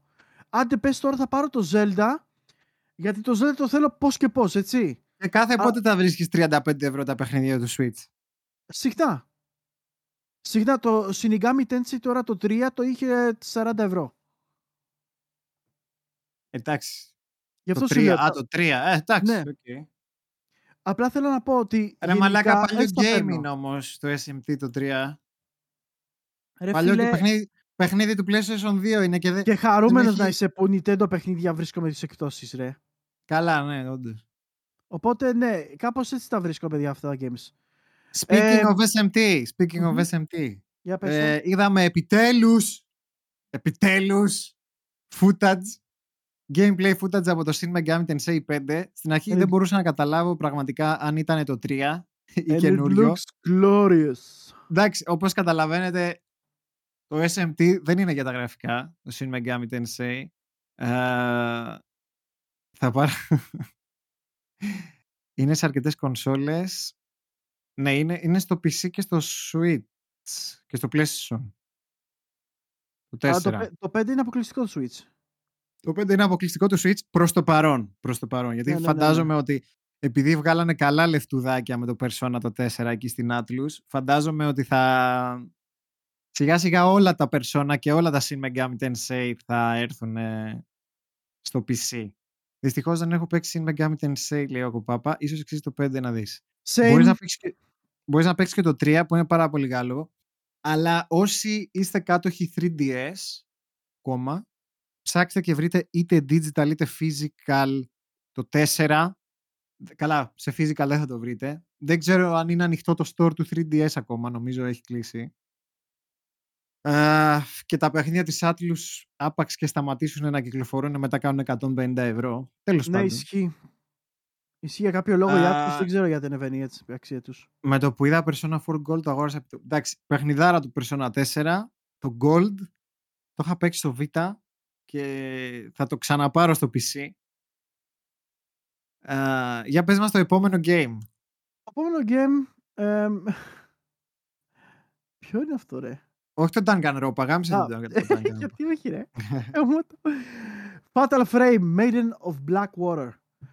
Εμ, είναι, είναι ουσιαστικά το Project Zero το οποίο ήξερα, εγώ το ήξερα παλιότερα Μμμ. και πρόκειται για, το, για τη σειρά horror, το κλασικό horror της Ι- Ιαπωνικό εμ, με τη φωτογραφική μηχανή σε που πρέπει να φωτογραφείς για να κάνεις, να κάνεις store τα πνεύματα μέσα στη μηχανή.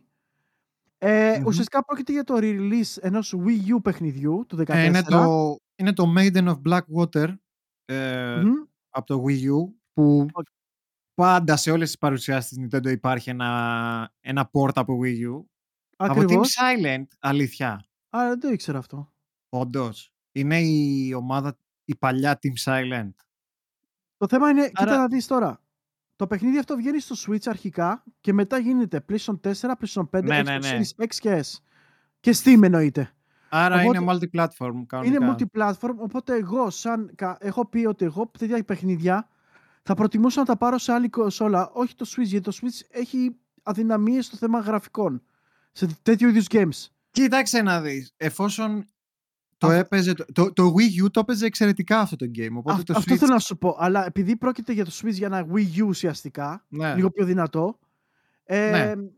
ίσως, ίσως να είναι καλό. Μη σου πω ότι πρέ- παίζει να ήταν και 1080p. Μη λέω και μαλακίες, αλλά παίζει να ήταν και... παίζει να ήταν και 1080p αυτό το game στο Wii U. Wii U. Μάλιστα. Το είδα. Κακώς, κακώς το σκέφτηκα, δεν μπορώ, να το- δεν μπορώ να... I cannot unsee it, ρε.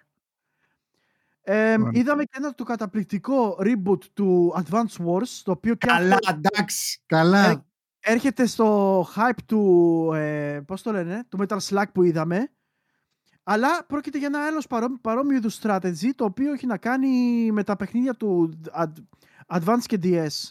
Όχι, DS, συγγνώμη. Όχι, είναι τα, δι- είναι τα δύο παιχνίδια του Advance.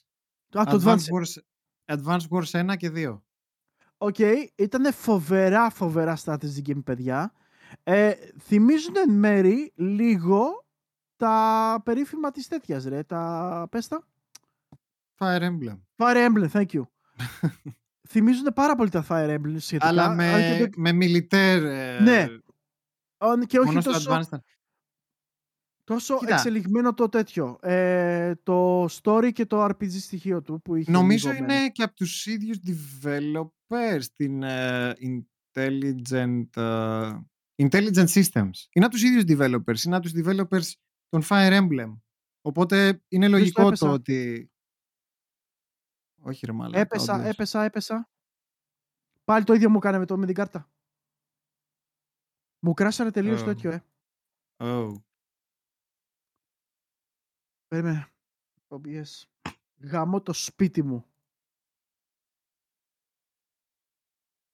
Σήμερα κάνω τέτοιο clean, clean uninstall το, τους drivers, ρε. Ναι. Ρε, σβήνουν όλα σου λέω, όλα. Μμ. Γαμώ το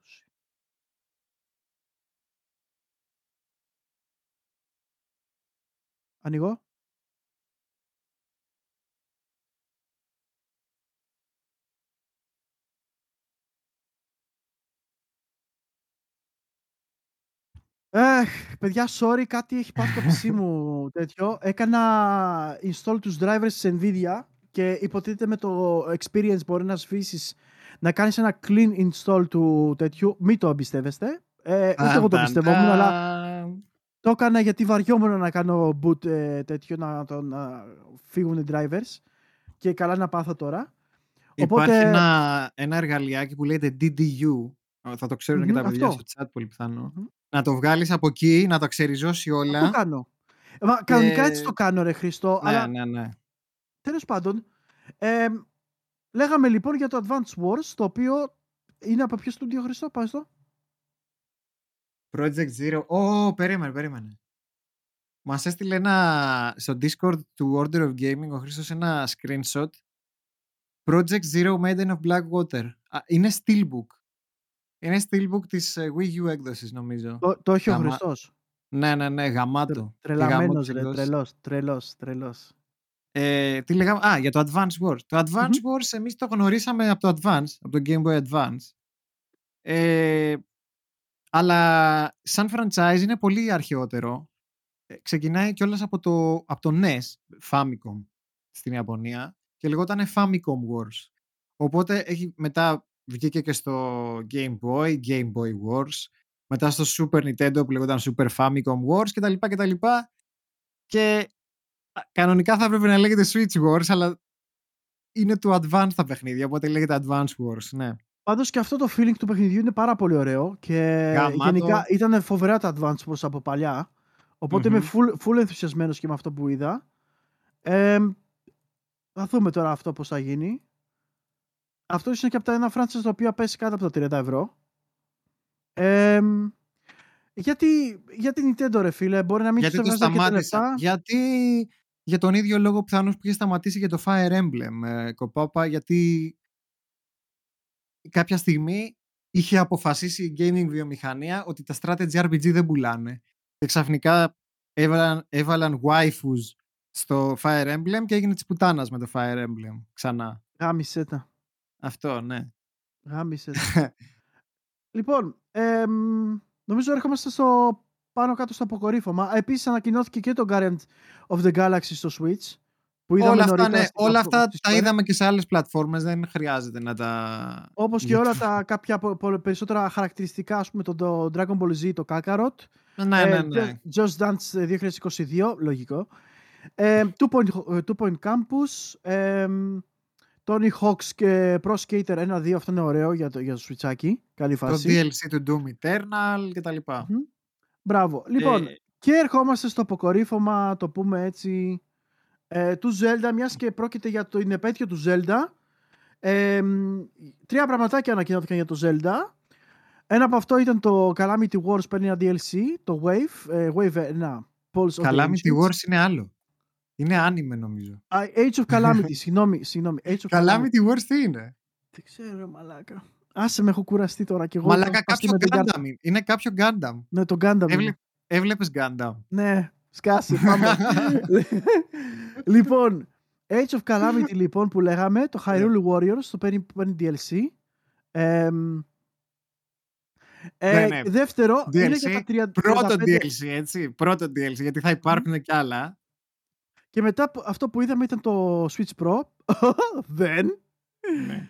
Ε, είδαμε το Legend of Zelda ε, Game Watch.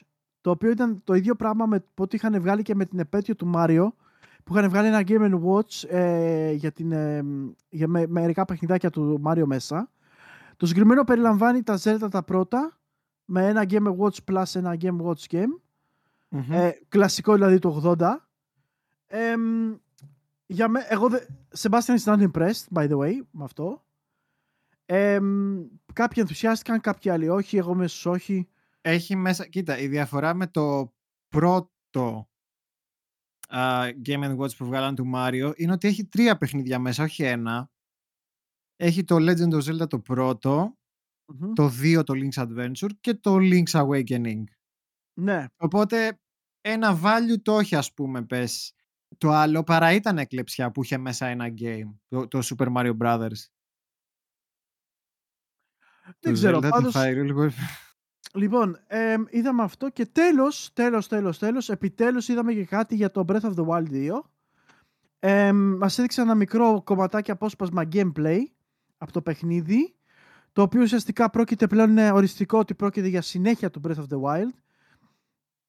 Εγώ είμαι, ε, ακόμα κράταγα μικρό καλάθι, γιατί ε, δεν είχαμε ξαναδεί άμεση συνέχεια σε Zelda game, όπως ε, βλέπουμε εδώ πέρα. Ε, γι' αυτό το λόγο, ας πούμε... Τι έγινε; Τι έγινε, ξεχάσαμε κάτι; Όχι, τι ξεχάσαμε; Τι έγινε, τι θα είναι αυτό; Ποιο, Ποιο απ' όλα. το Game Watch. Για το Game Watch πρόκειται για- απλά για να πάρει λεφτά... Για Α, Breath of the Wild 2, για να βγάλει Nintendo. Ναι. Το Breath of the Wild 2 ουσιαστικά ήταν το στάνταρ, παιδί μου, σε θέμα ποιότητας, είναι καταπληκτικό. αυτό που προσέφερε το ένα θα προσφέρει και το δύο με καινούριο κόσμο που ουσιαστικά επεκτείνεται στους ουρανούς. Μου θυμίζει λίγο τέτοιο. Ε, δεν ξέρω γιατί, Miniscap. Το Miniscap είχε... Όχι. Το Miniscap λοιπόν είχε κάποιους κόσμους που ήταν στον ουρανό. Ε, ωραίο ήτανε. Μακάρι να δούμε πώς θα επεκτεθεί.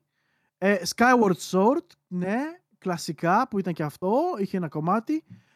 Πλέον με αυτό το, το Breath of the Wild 2 θα δούμε και επέκταση όλου αυτού του κόσμου που ήταν ήδη πολύ μεγάλος. Ε, ανυπομονώ. Αυτό που είδα ήταν ωραία πράγματα για καινούρια. Αλλά να σου πω κάτι, δεν ήταν ότι με πάρε τρελά τρελά. Αυτό ήταν ε, πολύ όμορφο. Έχει περάσει πολύς καιρός νομίζω από το Breath of the Wild το 2 και λίγο έχει λίγο ξεφουσκώσει. Και εφόσον είδαμε ότι είναι ακριβώς, ξέρεις, ακριβώς ίδιο. Ναι, ναι, ναι, ναι, αυτό. Σαν το, σαν το πρώτο αισθητικά, απλά με παραπάνω elements στο story και ξέρω εγώ με αυτά τα ε, υπτάμενα νησιά που έδειχναν. Γιατί δεν δείξανε το πρόσωπο του Link. Έλαντε. Τι μας κρύβουν. τι μας ρε, εν τω μεταξύ τι γίνεται ρε; Εγώ, θα, εγώ θυμάμαι ότι η διαφορά και μόνο από το ένα Zelda στο άλλο που άλλαζαν γραφικά, άλλαζε και το gameplay και τα λοιπά και έδινε ένα καινούριο πράγμα να παίξεις. Σε hype περισσότερο. Δες ας πούμε από το Wind Waker στο Twilight Princess ή αντίθετα ήτανε. Δεν θυμάμαι τώρα. Πάντως άμα έβλεπες ότι έβλεπες το Twilight Princess και έβλεπες τι σου προσέφερε η διαφορά στα γραφικά κτλ Θυμάμαι το hype που μου είχε δημιουργήσει. Έτσι. Ακόμα και με το επόμενο παιχνίδι και το μεθεπόμενο παιχνίδι. Ότι όλα άλλαζαν μεταξύ τους τόσο πολύ. Ναι, ε, κάπαπα, δηλαδή ήταν, τελείως, ήταν συνέχεια μεν το Ocarina of Time, το Majora Mask ήταν ακριβώς συνέχεια το Ocarina of Time, αλλά το παιχνίδι άλλαζε πάρα πολύ. Ήταν σχεδόν άλλο, ήταν τελείως διαφορετικό game. Μπορούμε απλά να έχουμε το Breath of the Wild, αλλά με dungeons. Εγώ αυτό θέλω. Ένα, ε. Breath of the, ένα καινούριο Breath of the Wild που δεν έχει τα dungeons, τα σάπια του Breath of the Wild με το, με το, Wii, με το, με το ναι. Wii U Gamepad που, τα, που έκανες αυτές τις ideas. Κανονικά Dungeons Zelda. 3D Zelda Dungeons. Αυτό. Να πω, να πω κάτι που θα, ε, τι θα, τι θα πω. It's dangerous to go alone, take this. Απλά. Δηλαδή γυρίστε στις ρίζες σας, ρε Μαλάκα. Δεν χρειάζεται να τόσο περίπλοκα τα πράγματα. Καλά, δεν είναι και πολύ περίπλοκα. Απλά ε, Dungeon ρε μαλάκα, νταντζιονάκια, νταντζιονάκια ρε μαλάκα. Δηλαδή, Εντάξει. Αλλά ρίχνει, ρίχνει ο Πλέκ τώρα λάδι στη φωτιά να μας φτιάξει. Δύο link από δύο. Μόνο δύο link από δύο μόνο χρονικές περιόδους. Α, εννοείς για τον Breath of the Wild μέσα. Καλά, άμα έχουν αρχίσει ήδη αυτά, γάμισέ τα. Ξέρω, έχει παίξει κάποτε με το Karen of Time, το timeline και τέτοια. Γενικότερα θα ήθελα να πω σαν έτσι τέλος ότι από τις Nintendo το event ήμουνα σχετικά με αστερίσκους. Ήμουνα σχετικά δυσαρεστημένος, όχι επειδή δεν ε, όχι επειδή δεν μου άρεσαν. Ναι. Περίμενα ναι. πολλά περισσότερα Περίμενα κάνα Fire Emblem, περίμενα κάνα Port από τα Zelda, περίμενα Switch Pro σίγουρα. Καλά, σίγουρα. Εδώ Μαξί, με, με ρώταγε ο Χρήστος πριν ξεκινήσουμε, ρε, τι περιμένεις από την Nintendo. Είδες ότι εγώ δεν ήμουν καθόλου χαϊπαρισμένος για αυτό που θα βλέπαμε. Γι' αυτό ίσως εγώ το ευχαριστήθηκα λίγο περισσότερο γιατί και ήμουν καλά, προετοιμασμένος ψυχολογικά. Καλά κάνεις, γιατί με την Nintendo δεν πρέπει να χαϊπαριζόμαστε πλέον. Δηλαδή, ό,τι expectations έχουμε από τα leaks και τις παπαριές δεν θα γίνουν και το ξέρω εδώ και 15 χρόνια. Αλλά πάντα πέφτω σε αυτή τη μαλακία παγίδα με την Nintendo πάντα. Επειδή είναι αυτοί που έχουν το μεγαλύτερο potential για όλους, από όλους, για να μας κάνουν blow away, πάντα έχουν το μεγαλύτερο hype. Ναι, και, πάντα, ποτέ, δεν το κάνουν. ποτέ δεν κάνουν deliver. Τουλάχιστον το βαθμό που θα ήθελαν οι fans. Δηλαδή, με την κονσόλα, εσύ Χρήστο, τι πιστεύεις θα κάνουν, ρε μαλάκα; Δηλαδή, τι μπορούν να κάνουν. Εξήγησέ με μου το, αυτό. Με το Breath of the Wild. Αυτό αφού, που είπα εγώ. Αφού δεν το ανακοίνωσαν τώρα για holiday season, θα βγει με το Breath of the Wild 2. Αυτό που έλεγα εγώ λοιπόν είναι ότι ουσιαστικά θα ανακοινωθεί η κονσόλα και θα πει Α, ναι, και το Breath of the Wild 2 βγαίνει μαζί με την κονσόλα. Κάτι τέτοιο, ε.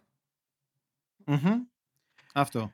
Αυτό, αυτό που λέγαμε κι εμείς. εμ, Γιατί το ξέρουμε ότι υπάρχει κονσόλα. Δεν υπάρχει περίπτωση, δεν υπάρχει περίπτωση να μην υπάρχει. Το ξέρουμε ότι υπάρχει. Αλλά δεν ξέρουμε πότε θα υπάρχει. Ίσως περιμένουν να κοπάσει λίγο όλο αυτό με τα chips, με τα, με τα SOCs που υπάρχει έλλειψη, για να ίσως γι' μπορούν να αυτό, ναι. έχουν αρκετά κομμάτια όταν θα βγει μαζί με το Zelda.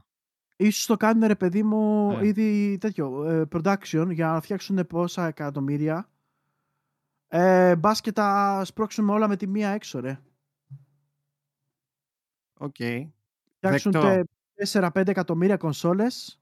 Βγουν Switch όλες, 2. όλες ταυτόχρονα σε όλο τον κόσμο. Το σκέ- το- αυτό που λέει ο Πλέκ το σκέφτομαι πάρα πολύ σοβαρά γιατί φτάνουμε σε ένα σημείο που σχεδόν θα μπορούσαν να το πούνε καινούριο Switch αντί για Switch Pro. Και οι φήμες λένε ότι έχει τόσο μεγάλη διαφορά στο hardware σε σχέση με το πρώτο που είναι σαν να είναι Switch 2. Ξενερώσω δηλαδή- απίστευτα. Λένε ότι είναι σαν να έχει μια GTX ε, 1650 το, το καινούριο το Switch. Το οποίο όπως καταλαβαίνεις από το original το, το περνάει πολύ. Ναι, ναι, ναι, βέβαια από τον Ταγκρά. Καλά. Ναι, αυτό, αυτό ακριβώς. Δεν ξέρω. Ε, λίγο ωραίο θα ήταν, ναι, αλλά 30-50, σο- 30-50, τι 16-50, 30-50. λίγο αυτό, αυτό όπως το λέτε παιδιά είναι λίγο δύσκολο να γίνει και το καταλαβαίνετε λίγο. Γιατί μιλάμε για μια Nintendo η οποία πλέον δεν έχει την ίδια, ε, το ίδιο ενδιαφέρον επενδύσεις στο hardware. Ναι όπως ρε και φίλε, παλιά. αλλά όπως είχαμε πει από την αρχή που, συ- που ξεκινήσαμε σε αυτό το γάμο podcast να συζητάμε για το Switch, λέμε ότι θα έρθει κάποια στιγμή σε ένα τείχο η Nintendo και θα τις λένε οι third parties. Δεν μπορούμε να βγάλουμε τα παιχνίδια μας port στο Switch. Κάντε κάτι. Εγώ, εγώ σου λέω ότι το καταλαβαίνω αυτό που λες. Όπως Και- γινόταν με το Wii. Αυτή η μαλακιά με Ακριβώς. το, με το Switch ρε φίλε, η μαλακιά γερνάει πολύ γρήγορα. Ε. αυτό το hardware γέρασε πάρα πολύ γρήγορα. Στο Συ- δεύτερο έτος ήδη, ήδη φαινόταν μαλάκα απαρχιωμένο. Αυτό η Nintendo κάνει εδώ και πόσα generations το ίδιο λάθος. Ξεκινάει με πολύ low-end hardware. Ε, αυτοί βγάζουν γαμάτα, γαμάτα παιχνίδια γιατί ξέρουν να το, κάνουν, να το κοντρολάρουν και οι third parties τους γκρινιάζουν και κάποια στιγμή σταματάνε να βγάζουν παιχνίδια οι third parties και αυτό δεν θα ήταν ωραίο να γίνει με το Switch ρε φίλε. Δεν θα ήταν Ναι. ωραίο να γίνει Να, χε... άλλο ναι. ένα Wii. να χαίρεσαι Χριστό που το Switch πούλησε.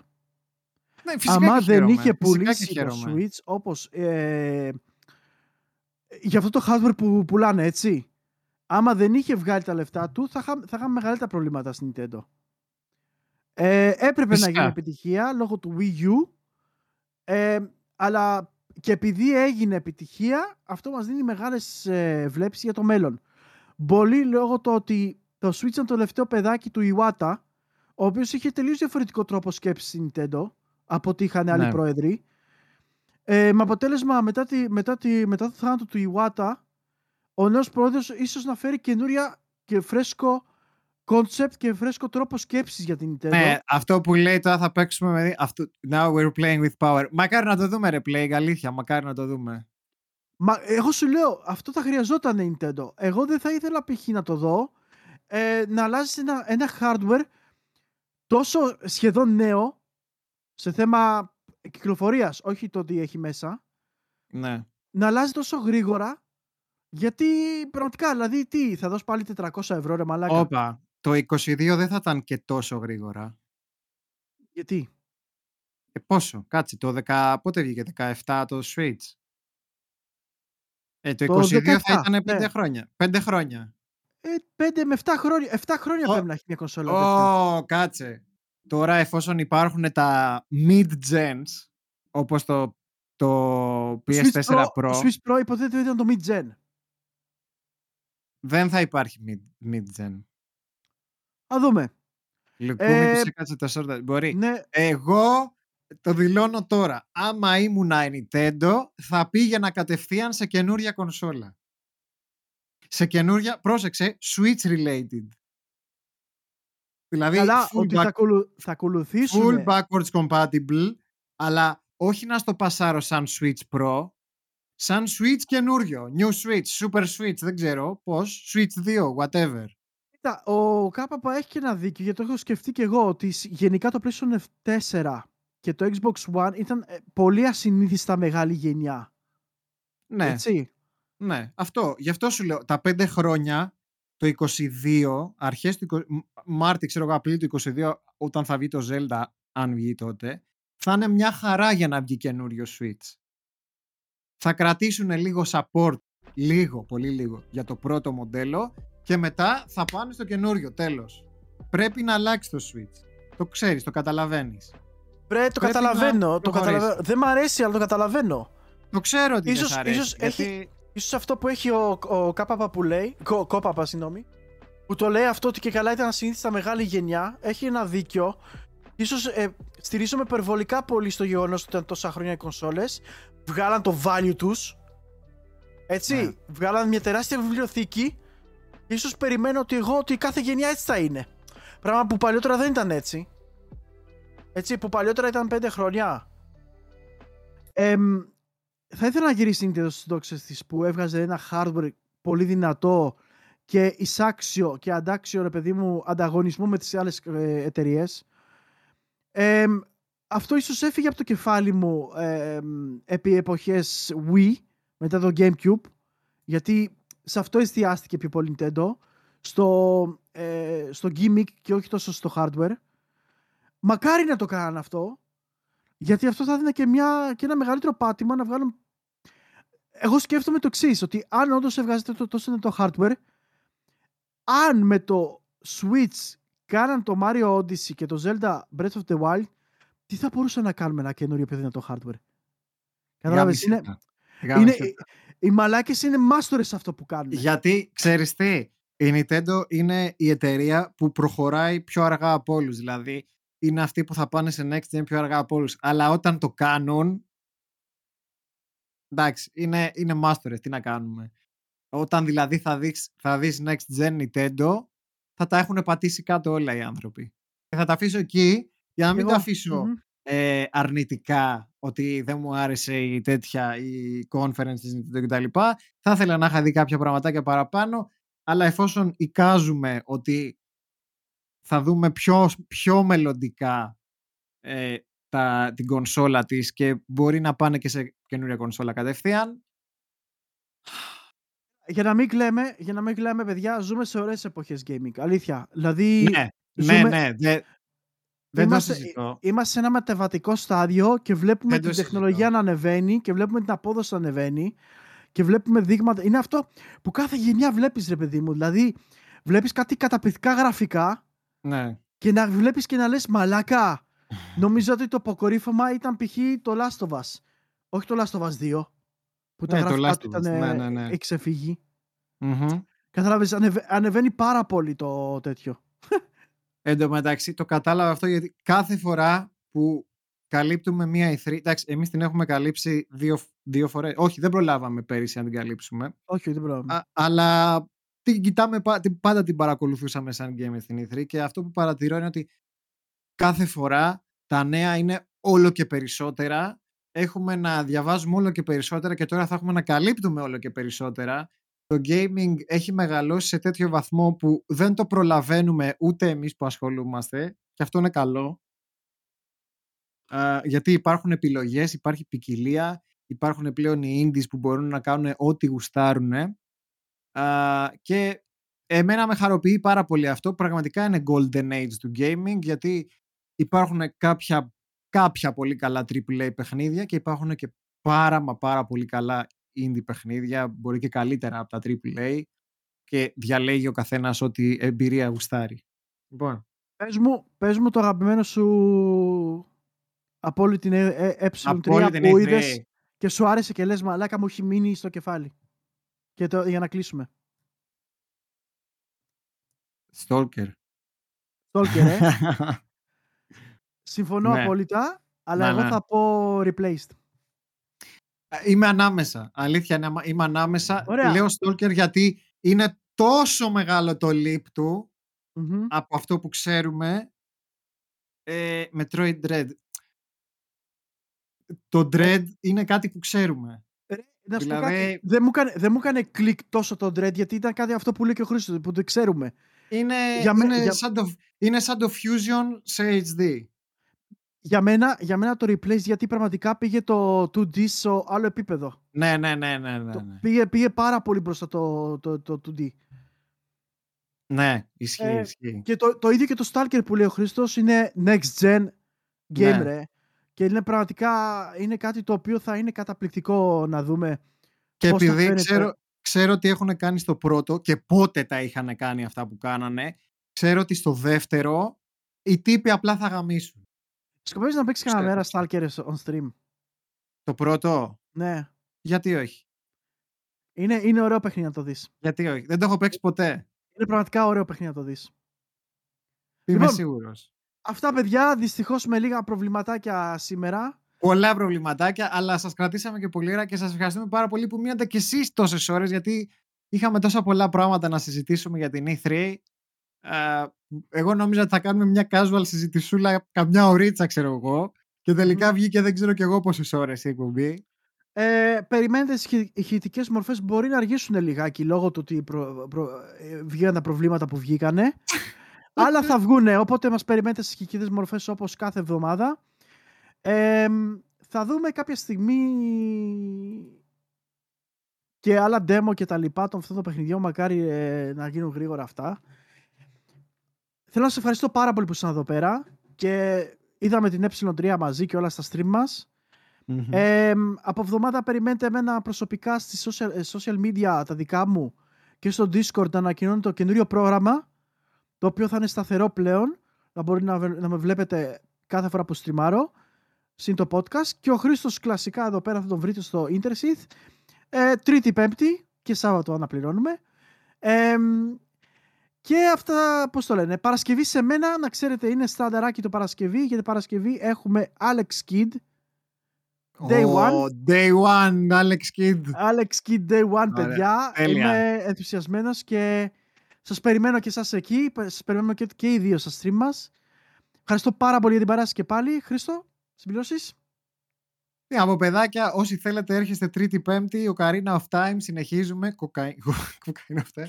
Λοιπόν, α, την καλή νύχτα μου σε όσους μας βλέπετε live και σας χαιρετώ όσους μας ακούτε μετά στο podcast. Τα λέμε την επόμενη Κυριακή, ξανά στις 6 για περισσότερο Order of Gaming. Φιλιά πολλά, παιδιά. Καλή εβδομάδα.